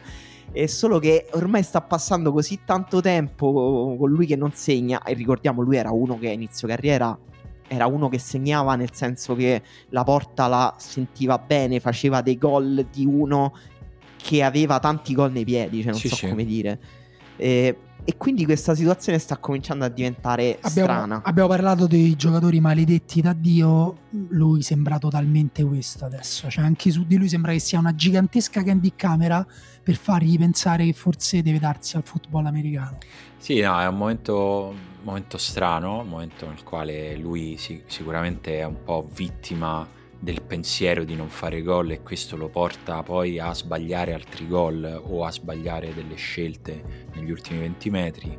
Eh, contro la Samp è entrato molto bene, cioè un giocatore che se non avesse avuto fra i suoi compiti fare gol eh, avrebbe fatto un'ottima partita, invece poi eh, proprio perché ha questo, in questo momento questa ossessione di voler segnare una volta non ha servito un compagno, che è una cosa che gli sta succedendo troppo spesso, una volta ha tirato male, mm, secondo me deve farne uno, deve farne un paio e, e, poi ricominciamo a vedere un giocatore che anche alzerà un po' di più la testa perché è vero quello che dici tu, lui fisicamente sta molto meglio rispetto all'anno scorso, cioè stiamo rivedendo alcune cose di Zagnolo, non le stiamo rivedendo in area di rigore. Ehm, per parlare un attimo, ritornare un attimo sul Napoli, eh, anche di là saranno interessanti le scelte di Spalletti che in questo momento si trova in quella situazione della quale parliamo spesso, cioè chi faccio giocare? Eh, non è facile scegliere chi far giocare, soprattutto in attacco, parlo della, del ruolo di centravanti contro la Roma. Osimen è tornato, sta benissimo, Raspadori sta benissimo, Simeone sta benissimo. Eh, quando stanno tutti così bene, immagino che si vada poi a a valutare anche la funzione tattica di un giocatore, secondo me contro la Roma mh, rischia di avere una chance più Raspadori che è uno che ti può anche portare un po' fuori i marcatori e aprire degli spazi. A un giocatore che viene più incontro perché Osimen è uno che invece lo sappiamo come gioca e rischia di non avercelo lo spazio per fare il suo gioco. Eh, però Simen secondo me è uno che vince tutti i duelli individuali contro tutti i difensori della Roma, anche giocandosela alla pari con sì. Smalling per esempio. Che... Secondo me contro eh. Smalling in questo momento non puoi mettere in conto di vincere tutti i duelli individuali perché è un difensore che sta vincendo tutti eh. i duelli individuali contro tutti gli attaccanti. Diciamo che ne basta vincere uno. Ah, eh, certo. È quella un po' la differenza tra attaccante certo. e difensore. Questo è vero. Non lo so. E, sì. vabbè, poi il Napoli, diciamo, non dovrebbe rientrare Anguissà, o almeno queste sono le ultime notizie. Eh, sì, è un vediamo. po' border, diciamo, credo che ci sperino fino alla fine, però sembra più no che sia mm. venerdì, ecco. Vabbè, lì comunque il cambio già ce l'hanno pronto appunto con Don Belé che sì, sempre più dentro la squadra. Chiaro, i livelli di Anghissà, l'avevamo detto, ah. erano eh, particolari, era quell'alchimia tra un giocatore che diventa importantissimo per la sua squadra, per il gioco di squadra e, insomma faceva la differenza come nessun altro, forse come solo Milinkovic Savic fa però da anni, però lui la faceva dall'inizio, Anghissa la faceva dall'inizio di questo campionato. E, ehm, no, domenica dicevo non, do- non, dovreste prendere impegni, cioè non so voi come siete messi, però... Cancello? Ah, Cancello tutto? Io, ma io vado... Tutto. Guarda, io vado a Venezia per la prima volta in vita mia, quindi... Ah, che, che sogno. No, non credo dispia- che la passerò a guardare partite, però magari qualcosa recupero. Dimmi Emanuele, cosa mi dovrò no, recuperare? Mi dispiace per te, perché domenica insomma è una, una giornata incredibile. Partiamo dalla cosa più banale. Vai. Prima di Roma-Napoli alle 18 c'è Atalanta-Lazio. Mamma mia, ma quanto calcio ci vuole dare questo calcio? Eh? Secondo voi quale sarà più bella, Atalanta-Lazio o Roma-Napoli? Proprio bella come partita. Eh... Ma perché Udinese-Lazio sembrava promettere esatto. invece no. fuoco, invece è stata una partita bruttina. Secondo me Roma-Napoli sarà più bella. Cioè, quest'anno non mi aspetto tante partite belle che coinvolgano l'Atalanta neanche che coinvolgano la Roma, ma questo, nel caso specifico Roma-Napoli me l'aspetto più bello. No, per me mh, mm, però sarà un po' più bella di, mm, di Udinese-Lazio, perché l'Udinese comunque è una squadra molto abile nel vincere i duelli fisici difensivi e nel bloccare anche una squadra eh, che gioca in transizione eh, come la Lazio. No, scusa, però adesso mentre ne parlo penso che l'Atalanta però abbasserà ulteriormente il baricentro, eh. quindi lascerà ancora meno le transizioni alla Lazio, quindi non lo so, magari non lo la so, non lo so. Tu dici così? Cioè che giocherà l'Atalanta giocherà bassa con la Lazio che fa possesso? È un po' più che bassa, l... sì. Cioè, io me l'aspetto così, sì. Sinceramente cioè, non vedo perché in questo momento l'Atalanta dovrebbe, dovrebbe cambiare. Visto che sta. Scusa, Emanuele, tu hai scritto un bellissimo pezzo sull'Atalanta. Dici te allora come gioca? Ah, no, è visto vero, che tu ti la... senti tutti i giorni col Gasp, eh, che vi scrivete no, nelle vero, vostre chat? eh? sì, Gasp, Gasp, è un amico oltre che oltre un grandissimo allenatore, oltre che un collega. Una persona, è un amico.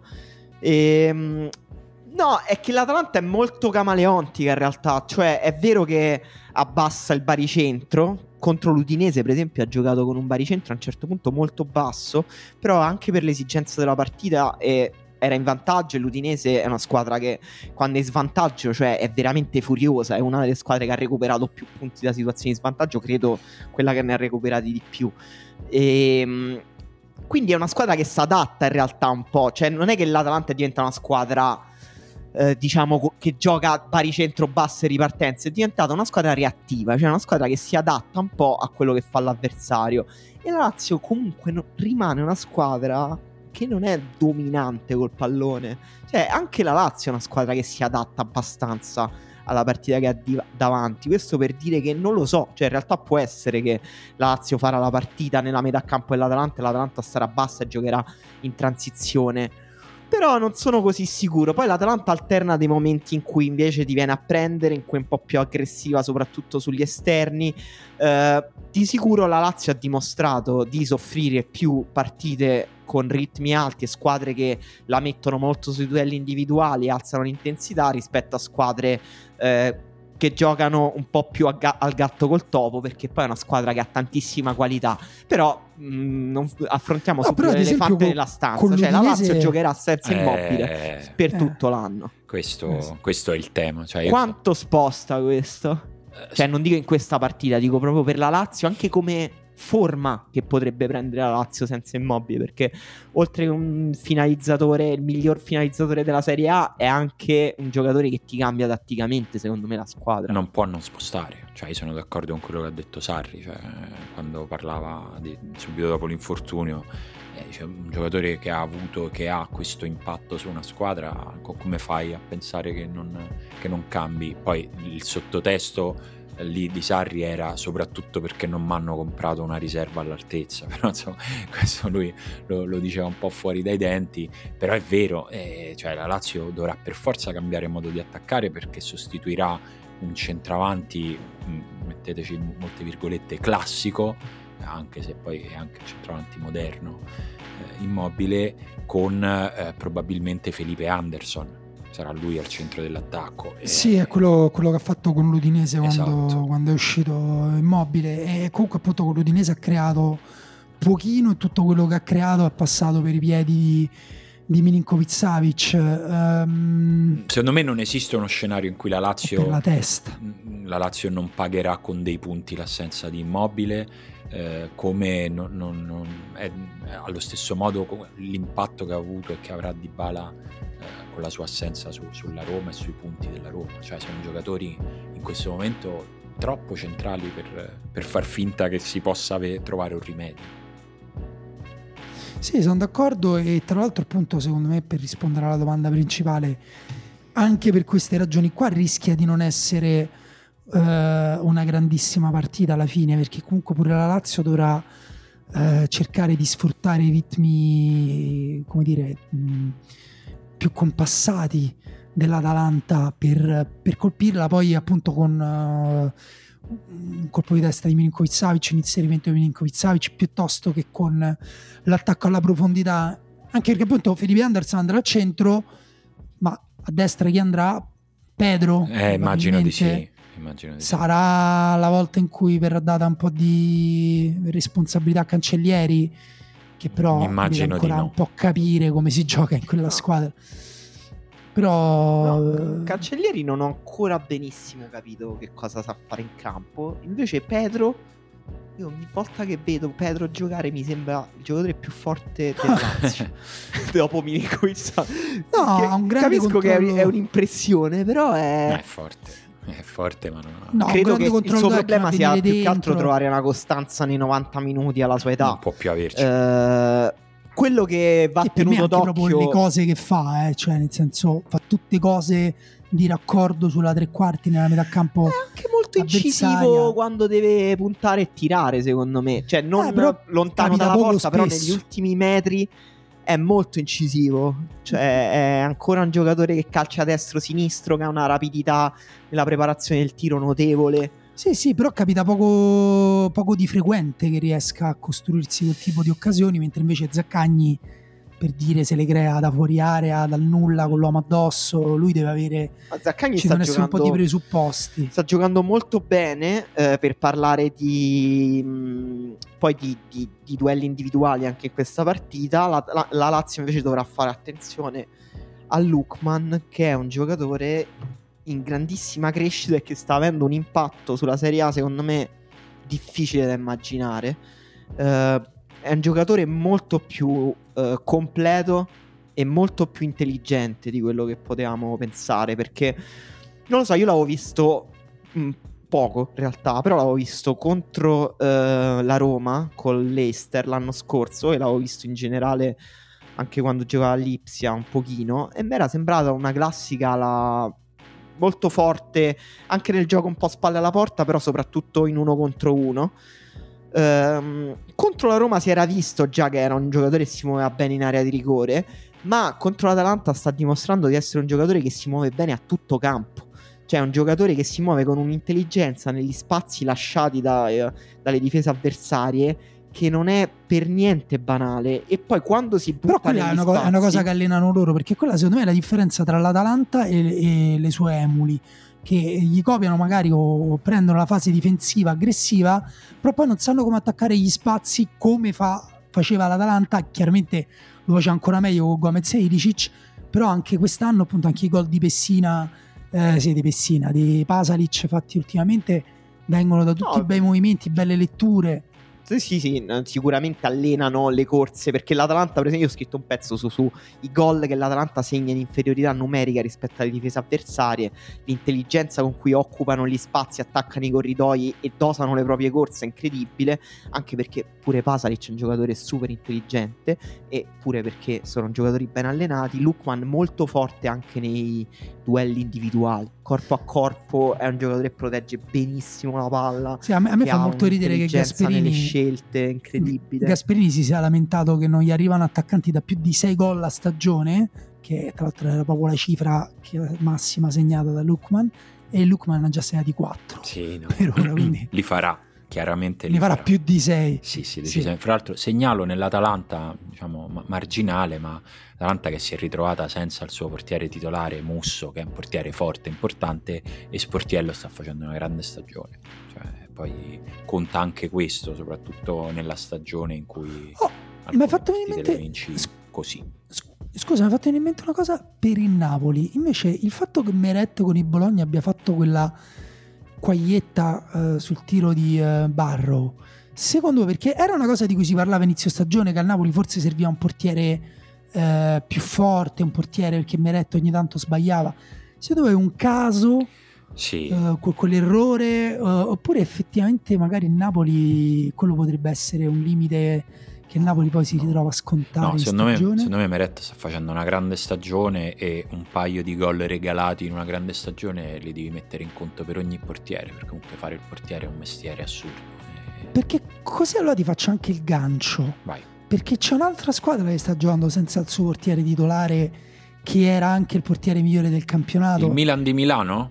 Il Milan di Milano, la squadra sì, il, eh, perché è vero, l'Inter Milan, il Milan Milan. Il Milan Milan, sì, fra l'altro sì. settimana da questo punto di vista proprio di pioggia sul bagnato perché Magnan sembrava vicino al recupero, invece si è nuovamente infortunato al polpaccio.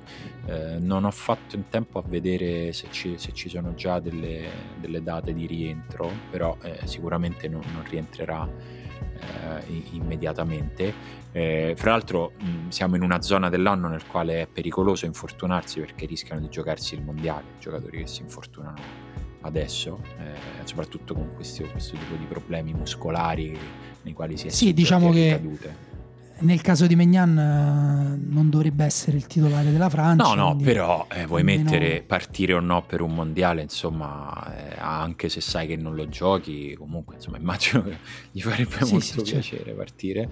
Eh, comunque sì, il Milan dovrà continuare per un po' con Tatarusanu che eh, non è stato un disastro che come qualche tifoso del Milan temeva, è un, un buon portiere che eh, chiaramente non è Magnan, quindi confronto impietosissimo, però sta, sta reggendo, sta facendo il suo. Eh, diciamo, no, no, non è quella forse l'assenza più che può fare più male al Milan. Milan che in questa settimana in un grande gioco di ritorni al futuro gioca contro il Monza. Eh, che è in grandissima forma, grandissima vabbè, forma. anche in Coppa Italia. Eh, Palladino, credo 5 partite, 4 vittorie fra Coppa Italia e, e campionato. Quindi... Chissà come la vive Stroppa. No, io no, no, pensavo, chissà come, come, la vive Galliani questa attesa, perché comunque Galliani... No, io pensavo al povero Stroppa. Eh, il povero Stroppa, insomma, è andata così. È comunque uno che può dire che è molto bravo in Serie B, che comunque è una cosa che non è che la possono dire in tanti fra quelli che vogliono fare gli allenatori. E... Per il Milan, secondo voi è vera la cosa che dicono i tifosi del Milan, ovvero ah bravi tutti a lodare il Napoli, ma guardate contro chi ha giocato il Napoli e contro chi ha giocato il Milan. Il Napoli solo contro due squadre tra le prime dieci in classifica, il Milan ben contro sette. Parlano così i tifosi del Milan, in questo tono? No, questo ah, era, era, una tua caratterizzazione. Un tono mio che io uso con mia figlia ogni tanto okay. per... Mm. Forse lo, lo fai no, meglio no, del questa, milanese. Questa mi sembra un'argomentazione un po' da, da Twitter. Sì, eh, secondo me non è vero perché poi il Napoli ha distrutto il Liverpool, l'Ajax, e cosa che il Milan non ha fatto. Che però non sono effettivamente il Liverpool non è tra le prime della classifica della Premier League. Beh, neanche. sì, beh, lo è e comunque una no, che quanto sta in classifica una ottava in Premier League in Italia viene vabbè però cioè, ah ok fai la conversione dollaro dire che il Liverpool non è una squadra di alto livello è cattiva fede cioè, dai, Liverpool su. è settimo in classifica ma pure cioè, l'Ajax. sì, sono squadre fortissime che il Napoli ha devastato quindi no secondo me quello non è un buon argomento anche perché il Milan alcune partite le ha vinte veramente con, con i denti e con l'ultima gocciolina di sudore che figurati, vale, è un merito, però poi non ti deve secondo me eh, portare dalla parte sbagliata della tua autovalutazione. Milan è una squadra che sta anche faticando a vincere in questo momento, che eh, è il modo nel quale si vincono gli scudetti se eh, fai alcune partite così, ma se le fai tutte così lo scudetto non lo vinci. Eh, questo deve essere abbastanza chiaro, credo, i tifosi del Milan, ma credo che lo abbiano abbastanza, abbastanza chiaro. Ehm, Milan-Monza, è, insomma, partita partita un po' imprevedibile secondo me, cioè nel senso secondo me non è un buon cliente in questo momento il Monza per il Milan, per questo Milan, non so voi come la vedete. Eh, è vero che le, la partita con il Verona anche, che anche qui un po' di sfortuna del Milan di trovare il Verona nella prima partita del cambio allenatore con Bocchetti che insomma, si sapeva che scuola Gasperina anche lui avrebbe riportato il Verona su eh, ritmi e principi più, più vicini a quelli dello scorso anno ed effettivamente è stata una partita un po' incubo, forse per quel che mi riguarda la prima partita in cui dico sì, qui hanno avuto un po' di fortuna. Cioè qui effettivamente hanno avuto un po' di fortuna anche perché in campo eh, giocatori che hanno finito la partita hanno avuto un po' di, sfor- di fortuna, scusa, però ecco nella sfortuna diciamo perché eh, appunto hanno finito la partita con in campo tanti giocatori che secondo me sono un po' come dire, eh, al limite con l'essere giocatori da Milan, almeno da Milan a questo livello, no? hanno, hanno, fatto esordire, ha esordito Tio, ha finito la partita Pobega, ha finito la partita Origi, si è fatto tutto il secondo tempo. Beh, Gabbia um, ha ehm, confermato eh, i suoi limiti. Cioè... Gabbia secondo me anche non è un giocatore da, da, da, da questo Milan, non adesso. Eh, Tio, vabbè, poi alla fine ha fatto quei due miracoli, però come dire, vai, entra, ti fa il segno della croce però al tempo stesso eh, vale anche il discorso un po' opposto, no? Cioè se vinci queste partite in queste condizioni, tra l'altro costruendosi il gol del 2-1, bellissimo, perché quell'azione c'è.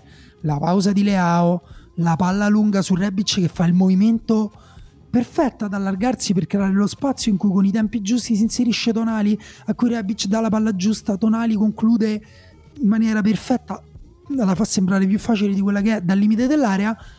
Se vinci anche queste partite così a 10 minuti dalla fine allora eh, di nuovo eh, diventa una prova della tua no, no, ma, eh, solidità. Ripeto quello che dicevo prima, devi saperle vincere una, probabilmente una decina di partite così in una stagione e il punto è che ne devi saper fare anche delle altre. Cioè, in questo momento il Milan ne sta accumulando un po' di partite in cui vince così, quindi secondo me ancora non è chiarissimo. Cioè, stiamo parlando di una squadra forte che farà una stagione di alto profilo che io credo sarà sicuramente fra le prime quattro, andrà in Champions League, e però poi la differenza fra quante partite vinci così e quante vinci dominando, la differenza tra vincere lo scudetto o no. Eh, si parla di quello, secondo me, però sempre nell'ambito... Però si è vista... Si si, si, iniziano a vedere un po' di crepe anche appunto dovute al fatto che insomma, iniziano a mancare dei giocatori importanti eh, ragazzi, o hanno perso eh, la forma iniziale anche. I giocatori sono importanti, cioè nel senso sembra una cosa sciocca da dire al quinto anno di un podcast sul calcio, però i giocatori fanno la differenza. Eh, quest- questa eh, certo settimana... Settimana... ci stanno pure le categorie, se posso dire. Grazie. Tra i giocatori. Eh, questa settimana Pioli giustamente sembra che farà rifiatare sia Leao che Giroud che eh, sono, un sono, un po', stanchi e soprattutto i giocatori, gli, i giocatori e gli allenatori hanno paura degli infortuni perché tanti giocatori si stanno facendo male e, e, quindi giocheranno il Milan inizierà probabilmente con Orighi titolare con Rebic al posto di Leao e non è la stessa cosa bisogna vedere se basta contro il Monza ad, in questo momento. Adli e Emanuele? Adli, cioè quanto manca? In che senso? A vedere manca? Adli, no, so che tu sei un grande... Eh, Beh, a Verona l'abbiamo visto. No? Adliologo, no, a vedere Adli, il vero Adli, cioè ah. quello che ci aspettiamo. Ma, mm, per me Adli fa parte di quei giocatori che comunque quando entrano abbassano un pochino eh, beh sì, il, il livello del scusa, Milan. Contro il Verona è stato un po' evidente, no? è stato uno dei giocatori ah, che... Per me è quel giocatore là, cioè non ci si può aspettare che Adli diventi un fattore eh, che sposta positivamente nel Milan. Può diventarlo in una certa misura, cioè la misura che è di, di no, non dico di vabbè sì di Krunic anche cioè di questi giocatori che sono utili poi alla causa. O Rebic degli ultimi due anni che è un giocatore che non sposta più però comunque un giocatore che ci sta che è utile. Adli è un giocatore che ha delle qualità è, è molto dinamico ha un livello tecnico comunque alto ehm, però è un giocatore anche che ha delle ambiguità di ruolo che eh, non è chiarissimo, cioè non è così incisivo offensivamente, per esempio. Uh, quindi è un giocatore che non, è, non, ha un livello che dici metti ad lì, ti sposta. È un giocatore che può essere utile. Eh, do- mh, mm, è inutile ricoprirlo di troppe pressioni, secondo me. No, Tant- come per De Ketelare, vale lo stesso per De Ketelare. Secondo me, se il Milan passa attraverso questo momento, Beh, De Ketelare spero che invece indenne, cioè, ha il talento per diventare un giocatore molto incisivo. Sì, però pure a lui serve, sì, serve un minimo di tempo. tempo. sì, e certo. effettivamente, poi adesso è anche infortunato. Però, e per me, se passa attraverso questo momento indenne il Milan e poi si fa la seconda parte di stagione ritrovando la forma di alcuni giocatori che l'hanno persa o di alcuni giocatori che la devono ancora trovare, allora si potrà veramente divertire e eh, effettivamente giocarsela più che alla pari co- con il Napoli. Però ecco, qualche tifoso del Milan si è pure un po' stranito quando ho detto che in questo momento secondo me il Napoli è un pochino, cioè un pochino avanti. Ma è una mia percezione o No, no. la condividete? Secondo me il Napoli in questo momento è avanti a poi tanto i tifosi si straniscono per qualsiasi cosa, quindi credo che sia poco indicativa. Siamo, in questo momento è impossibile parlare di qualsiasi squadra con cioè, una parte di ogni tifoseria che rifiuta ogni discorso sulla propria squadra, quindi credo sia poco indicativo. Cioè, per me non, non vedere che il Napoli sia avanti vuol dire proprio non guardare il calcio in questo momento. Al di là delle simpatie, antipatie, del tifo per la propria squadra, tipo stare sul cazzo Spalletti, puoi, avere, puoi essere un, un razzista di merda, avere, odiare Napoli, quelle- però se poi guardi... Vabbè, quello mi auguro che... No, vabbè. Va bene, va bene, ci sta chi vota Meloni, però mi auguro che tra i nostri ascoltatori almeno non ci stanno No, no, però insomma, espliciti. cioè in questo momento il campo, fino ad adesso il campo ha parlato in modo chiaro, secondo me, e, e il Napoli è quello che sta meritando di essere primo in classifica in Italia. Poi non vuol dire che sia le stagioni sono, sono molto lunghe, questa sarà molto strana, quindi nulla toglie che il Napoli possa perdere punti e che il Milan anche recuperando eh, un, po', un po' di forza, un po' di giocatori importanti, avendoli con più continuità, poi possa risuperarlo. Però adesso secondo me è proprio mi, mi sembra di perdere tempo a dire questa cosa. Eh, quando invece si può parlare di Juve Empoli, eh? partita che apre questa giornata tra otto ore sostanzialmente. La Juve gioca stasera eh, contro l'Empoli e vince. Ok, vi tolgo da questo impaccio. Intanto, intanto In l'Empoli, squadra brutta, Sì, che sì, brutto sì. l'Empoli, ma perché non va in Serie C? No, questo No, abbiamo cambiato. Abbiamo, abbiamo cambiato narrativa. Ti ricordi? Io facevo finta di non sapere chi lo allenava. Chi lo allena? E l'hai motivato. L'hai motivato Invece- perché Zanetti ha detto: Ma io che cosa devo fare per farli, and- per farli Invece- andare di traverso il pranzo a Daniele Manusino? Il Monza, che forte il Monza, 3-4-3. Cioè, l'Empoli ha battuto il Monza nell'ultima partita. E ha un punto in più in L'Empoli ha pareggiato No, contro il Torino. L'Empoli sta L'Empoli- giocando meglio proprio dalla partita con il Milan. Mm, Beh, la partita prima del Milan ha battuto il Bologna. Empoli. Vabbè, che però, come dire, è più mh, anche in una partita meno bella. Però col Milan, secondo me, ha trovato una nuova identità un po' più intensa, più, più sparangina, mi viene da dire, anche se non sono sicuro di conoscere eh, totalmente il significato della parola sparangina. Sparagnina. Credo Sparagni. Sparagni- credo- Per esempio, ecco, non conoscevo neanche la... non sai neanche la sequenza come delle si lettere scrive, esatto. Però il totale delle lettere era giusto. sì, era un anagramma, un po' così. Ehm, eh, non siete d'accordo Vabbè, ma secondo voi quindi Con, con cosa? cosa? che la Juve vince stasera contro l'Empoli? Avete dubbi? Ma non lo so. Eh, Darla per scontata non è, una, non è una buona cosa. Allora, la Juve questa stasera stagione. vince facile. Allora, la Juve nel derby con il Torino ha giocato una delle sue partite migliori. Esatto. Eh, nonostante ciò, è stata una partita terrificante sotto molti aspetti, sotto quello della produzione eh, offensiva, tantissimi tira da fuori, eh, vabbè, il Torino, ma anche la Juve. ehm, tanti duelli vinti, ma anche tanti duelli persi. Ehm, quindi non, non- non so, io non è che sono uscito proprio da quella partita dicendo vabbè la Juve si è ritrovata, ho pensato la Juve ha vinto questa partita perché l'ha im- impro- eh, approcciata in un certo modo, impostata in un certo modo, ha avuto ragione, i giocatori mi hanno sembrato fare anche uno sforzo superiore, cioè che ci tenessero proprio, che, che proprio abbiano proprio voluto esatto, per me quello è, quello è il dato. Cioè, ho visto proprio una, alcune scene di unità di squadra che non avevo mai visto quest'anno, sinceramente. Eh, però questa unità di squadra, so, se, se, era, se si poteva trovare sulla base di discorsi fatti prima della partita, sulla base eh, di... Vabbè. Yeah, forse esistono già i momenti. trovata. Esistono, esistono i momenti.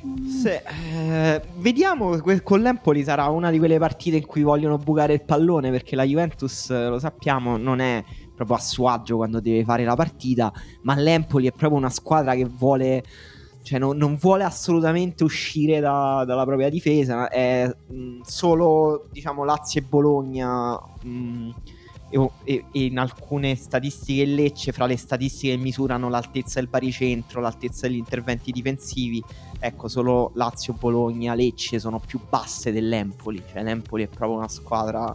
Eh. Molto, molto reattiva, molto bassa, molto di, di transizioni contro la Juventus.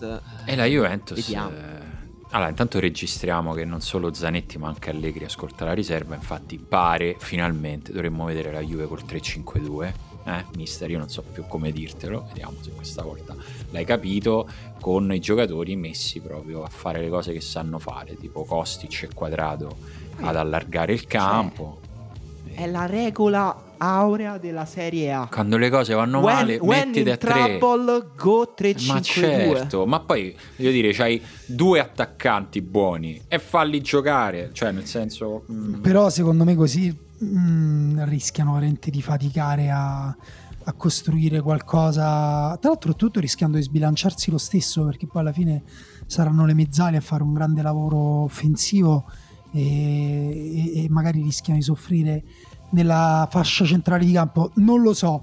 Secondo me se la portano meno da casa Sì, no. di quello che, di quello che sulla carta si può pensare. Guarda, oh, mi, mi rimodulo perché mi sono ricordato che non c'è Bremer, quindi eh, pure lì eh, ormai è il mio slogan. di Quindi glielo fa tipo a Screzio, gli fa giochiamo con la difesa a 3, Gelson quando non c'è, o Gleison, Gleison. scusa, pure lì, pure lì le lettere sono invertite. Però lì, però lì le ha invertite lui, scusa. eh. no, vabbè, però Gleison, È sbagliato, Gleison è un scritto bel- male. Mi piace molto a me. Sì, vabbè, però è scritto male, cioè il nome è, Gelson e lui l'ha, scritto Gleison. Fiorentina Inter. Il vostro menù del sabato sera, quindi non si esce neanche sabato sera, sto weekend non si può fare Oh, niente. Io, io voglio sapere a che punto eh, si parlerà di esonero per italiano? Mamma mia, che brutta Brutto. domanda. Mamma mia. Io allora la domanda Sei che proprio voglio- un provocatore. La domanda che scusa. Quando voglio que- fare io è: puoi esonerare un allenatore se non gli compri neanche un attaccante che fa i gol? Questo- Vabbè, ho capito, però non è No, poi, perché pure cioè, quello, cioè, nel allora- senso, è il mio slogan di questa puntata: i giocatori fanno la differenza. E... Vabbè, allora si può giocare a calcio solo con Vlaovic. ma Allora no, anche ma una via di mezzo. Una via di mezzo. Anzi, tra l'altro no, Intanto non tutti. bisogna portare rispetto a Christian Quamé. Che ha fatto un No, giro infatti, lungo, infatti. ma que- certi amori prima o poi ritornano. Ma infatti sta squadra Che giocatore. qua me allenatore e giocatore doveva andare a giocare, non lo so, lo stavano per dare in prestito alla squadra che allena il nostro amico che salutiamo Dario Pergolizzi Ciao, e invece no, adesso è importantissimo. Giocatore impo- il giocatore più importante della Fiorentina, uno di cui non si parlava neanche fino a un giorno prima che iniziasse la stagione ufficiale. Cioè, questo per me la dice lunga su quante cose non stanno funzionando là davanti. La Fiorentina è una squadra che eh, forse con le mani entra in area di rigore bene, con i piedi c'è una grandissima fatica. Cioè, Ma in area io- c'entra io- pure, ma poi non, non tira bene. Cioè, non- ma, non, ma non le costruisce le occasioni, secondo me, bene. Non- fa, fa grande fatica. Il giocatore, a parte gli scherzi, il giocatore più importante, dopo come è come sempre il grandissimo Cristian Biraghi, di cui eh, si fa solo un parlar male, ma eh, cioè, è ancora la Fiorentina di Biraghi. E tra l'altro sta diventando importante nelle ultime partite Mandragora per la sua grande voglia di, di- di- di fare, di fare tutto, anche di andare alla conclusione vero. di fare sulla tre quarti. Però appunto questo ti fa pure un po' capire che sono un po' saltate le idee mh, di squadra, come attacchiamo, cosa facciamo. Non puoi aver eh, già abbandonato l'idea di far diventare un giocatore efficiente Iconè, non puoi, non puoi aver Però quella forse era un'idea sbagliata. L'idea di Jovic. E eh, vabbè, ho capito, però se fai tutte idee sbagliate. No, certo secondo me punto... tutte no, però Iconeo vabbè, sicuramente, allora... te, cioè proprio, Bene. secondo me ha dei... Allora, facciamo come abbiamo fatto con la Grecia. Uh, fallis- fallisce la borsa americana e chi paga la crisi? La Grecia. No, facciamola pagare a chi ha sbagliato le scelte. Ah, tu vuoi cacciare faccio... italiano? Cioè, la tua, tu, questa, no. questa puntata era un avvicinamento al momento in cui eri per l'esonero di Vincenzo Italiano. Vabbè, no, Beh, non ci sono... lamentiamo. Eh, se torna Nedo Sonetti nella no, serie. Ma a me sta bene pure la cosa che dici te, ad esempio, cioè eh, prendere i giocatori. Allora, però facessero un mea culpa a livello di. Cioè, che fine hanno fatto i soldi Vlaovic? I soldi eh, di Vlaovic? Eh, la Fiorentina eh, cioè. ha comprato Icone, ha comprato Cabral, ha compra... no, Jovic credo che non l'abbia pagato. Icone pagato non pochissimo, diciamo. Eh, Chi? quella... Icone? Eh, eh, vabbè, ho capito. Eh, quella è un però... po' sanguinosa come scelta, sinceramente. Forse però Icone non è, scusate, però Icone, credevo, Icone. No, io credevo io in Cabral, credevo. sinceramente. Io ci credo ancora in Icone, non può, cioè, non può essere quello che stiamo vedendo. No. Cioè, non esiste. Comunque... O hanno mandato un altro Icone Comunque un dato secondo me che dice un po' quello che diceva Daniele sulla costruzione di occasioni della Fiorentina è che Jovic eh, per XG accumulati è, eh, non è neanche tra i primi 20 della Serie A. Quindi eh, questo ovviamente la dice un po' su Jovic, però la dice un po' anche sulla Fiorentina, sull'incapacità di servirlo. Secondo me è un mix delle due cose. No, poi sicuramente lui ha problemi pure proprio personali, non ci sono stati, adesso non ricordo forse proprio Italiano aveva detto che Jovic anche in allenamento non si concentra sul fare le cose facili. Sì, è dice, un giocatore che va ricostruito come fiducia proprio. Sì, mh, è come se stesse cercando delle conferme esterne, no? Quindi è proprio un problema psicologico proprio per eh, per definizione, però... Però questa potrebbe essere la partita... Di Lukaku? Ah no, neanche questa. Niente, è l'ennesima no. partita in cui... Di Correa? No, no, no, scusate. Ma no, a proposito di scelte sbagliate? Dice la Noglu regista? Beh, scelte sbagliate Lukaku, a dirlo adesso è troppo facile. Cioè, nel senso, io comunque non l'ho pensato mentre lo ha fatto l'Inter, quindi sarei un po' un codardo a dire. Cioè, no, no, secondo no, me l'Inter infatti, ha fatto molto bene a riprenderlo. Però, Beh, però le, scelte, le scelte possono essere sbagliate pure per, per questioni contingenti. Sì, eh, eh. inizia a esserci un tempo, cioè sono, sono tante partite eh, che, che Lukaku non sta, non sta, giocando e soprattutto che si continua a spostare più in là proprio l'orizzonte di quando rientrerà. Si dice sempre forse alla prossima, forse alla prossima, forse fa due e fra un po' sono arrivati i mondiali, cioè il 21 ottobre. Lukaku quanti gol ha fatto per l'Inter quest'anno? Uno? Due? E ha fatto un paio di partite però in cui effettivamente pure il rapporto con Lautaro Uh, sembrava invece essere una scelta giusta. Non lo sappiamo in realtà ancora adesso no. se è una scelta giusta o sbagliata. Ovviamente abbiamo detto la scorsa settimana che l'Inter potrebbe ancora tornare in corsa, cioè qualcuno ce l'ha pure chiesto direttamente e, io gli rispondo io non escludo che l'Inter possa tornare nella corsa per lo scudetto no, perché io. Il campionato è lunghissimo e in mezzo c'è un, una Coppa del Mondo, quindi figura di quante cose possono succedere. Passerà molto però effettivamente da, da, Lukaku perché comunque è anche un risolutore della fase offensiva forte, cioè nel senso anche risolve tanti problemi a Inzaghi, tanti problemi sul gioco per come lo costruisce Inzaghi e per come l'ha pensato secondo me Inzaghi a inizio stagione ed è ancora il limite più grande di quest'Inter secondo me che a volte lo, lo, lo svolta con una rosa molto completa, molto ampia eh, in cui possono arrivare a fare gol tanti giocatori, in cui Lautaro, come sta facendo bene in queste ultime due partite, e eh, magari qualcosa di più, diventa un giocatore importante anche per gli altri, anche per far segnare gli altri. Eh, però Lukaku è, tutta un'altra dimensione. Cioè, Lukaku è proprio.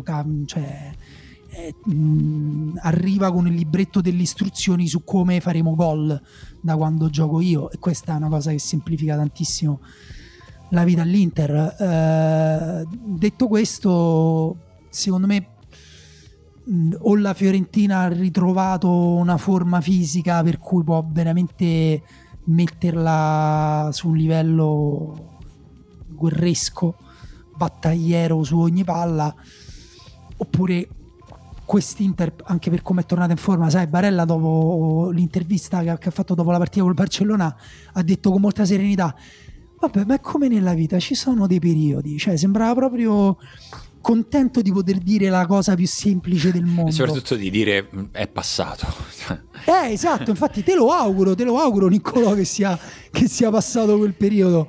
Però effettivamente sembrerebbe un po' così e quindi la Fiorentina per, per pareggiare quella, la Fiorentina, per pareggiare il livello di forma medio-alto dell'Inter deve fare veramente una grande partita, anche solo in fase difensiva. Sì, anche perché l'Inter, fra le varie cose che ha ritrovato, oltre a un po' più di certezze in, in porta con Onana, cioè fra le varie scelte che ha fatto in questo periodo di transizione in Zaghi, c'è anche quella di eh, come sostituire il suo giocatore più importante per la creazione del gioco, cioè Brozovic e questo momento con Cialanoglu sembra aver trovato, direi anche con la collaborazione fra Cialanoglu e Mkhitaryan, al di là dei ruoli, sembra aver trovato un equilibrio anche in quello, quindi è, è, di nuovo, è la settimana in cui è di nuovo difficile, anzi direi ormai le due settimane in cui è di nuovo difficile giocare contro l'Inter, mm, non la vedo benissimo la Fiorentina, ecco, questa questa. No, però ecco questa, visto che prima facevamo discorsi partite che possono definire un po' la stagione delle squadre, no, o non la stagione, almeno il momento della stagione,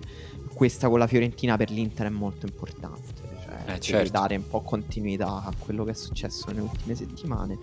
E un, comunque la Fiorentina è un avversario che ti crea dei problemi tattici unici in Serie A eh, è una squadra comunque intensa atleticamente, questo lo dico perché abbiamo, abbiamo, parlato soprattutto delle difficoltà della Fiorentina, però quando abbiamo visto anche col Napoli, quando giochi contro la Fiorentina, anche gli avversari di alto livello poi si scontrano con problemi difficili e quindi l'Inter dovrà fare una grande partita eh, in trasferta a Firenze, cioè no, non è assolutamente banale, no, se no. vince questa partita dà un grosso segnale tanto per citarle queste partite, per farvi un programmino perché magari non ce l'avete in testa. Eh, domenica 12.30, Frico e Polenta per vedere Udinese Torino. Mm-hmm. Una grandissima partita, assolutamente interessante. Quindi 12.30 domenica non si esce per il pranzo. E poi io quindi devo passare sta vacanza a Venezia chiuso, esatto. o forse col telefonino, chiuso, guardando il mio telefonino. Guarda che bella piazza San Marco, alzo lo sguardo e faccio uh-huh, e poi ritorno a Chiuso in albergo, poi vi stravaccate sul divano, c'è un bellissimo Bologna-Lecce, chi la spunterà chissà, lunedì 18.30. Uh, eh, un bel aperitivo con pane, burro e alici e vino bianco davanti a Cremonese e Sandoria. Scusa, domanda, no. torna Arnautovic a giocare? Sì. Chi? Arnautovic. Sì, sì. Arnautovic. Beh, quindi Bologna-Lecce, Arnautovic contro Baschirotto, scusate, Beh, tipo, tipo, gli Avengers, tipo Godzilla contro... È pazzesco, è pazzesco, non oh. vedo l'ora. E quindi sì, Cremonese Sandoria 18.30 lunedì per poi chiudere. Spareggio salvezza? Abbastanza. Beh Abbastanza. sì, uh, 20 e 45 un Sassuolo Verona che ribalterà tutta la giornata del fantacalcio no, tra l'altro, a chiudere. Sassuolo Verona, una partita che definisce effettivamente pure qui può, può, è il bivio della stagione sia del Sassuolo che del Verona. Ma secondo me più, molto più del Verona, cioè se il Verona perde, soprattutto nella, bisogna vedere che fanno Cremonese e Samp, però insomma cioè, bel brividino là dietro questa settimana, eh, ragazzi. Sì, anche soprattutto Bologna, anche Bologna, Bologna Lecce. Però insomma, se il Sassuolo vince, eh, a parte che smentisce quello che ho detto io, che gli avevo, fatto, gli avevo tirato una cufata incredibile, però devo dire sta giocando meglio di come giocava tempo fa. Vabbè, ma il ser- Sassuolo serviva un po' di tempo, eh, cioè, bisognava metabolizzare due partenze gigantesche. Lo, lo sì, vedo, anche, con l'Inter, anche con l'Inter, secondo me, ha giocato una partita migliore eh, rispetto al passato e, e insomma l'ho vista un po' meglio. Eh, però appunto se invece perdesse resta un po' là nella via di mezzo. E il Verona invece lanciato sulla via di una nuova stagione Gasp- nel solco di Gasperini diciamo. Che poi con Bocchetti. Posso dare un... se volete chiudiamo su questo consiglio. Guardate eh, Sassuolo Verona per guardare Bocchetti a bordo campo come agita le braccia. A volte sembra quei pupazzi gonfiabili che, met- che, che tipo dei centri auto oppure di Better Call Saul o di Nope, se avete visto Nope. Agita le braccia in quel modo là, strani, sembrano degli spaghetti. Per me sono sempre quelli dei Griffin. Per me il riferimento sono sempre i Griffin. Che fanno, ci avevano fatto una scenetta su questa cosa e lo guarderò, non ci ho fatto caso, lo, lo guarderò, poi ti farò sapere eh, le mie impressioni su Bocchetti agitatore. E mm, ragazzi, direi che questa puntata è sufficientemente cicciotta, visto che tra un po' eh, arriviamo alle due ore. Noi ci sentiamo come al solito lunedì su Patreon per chi vuole venire di là a sentire Gran Riserva, altrimenti fra una settimana da queste parti. Ciao. Ciao.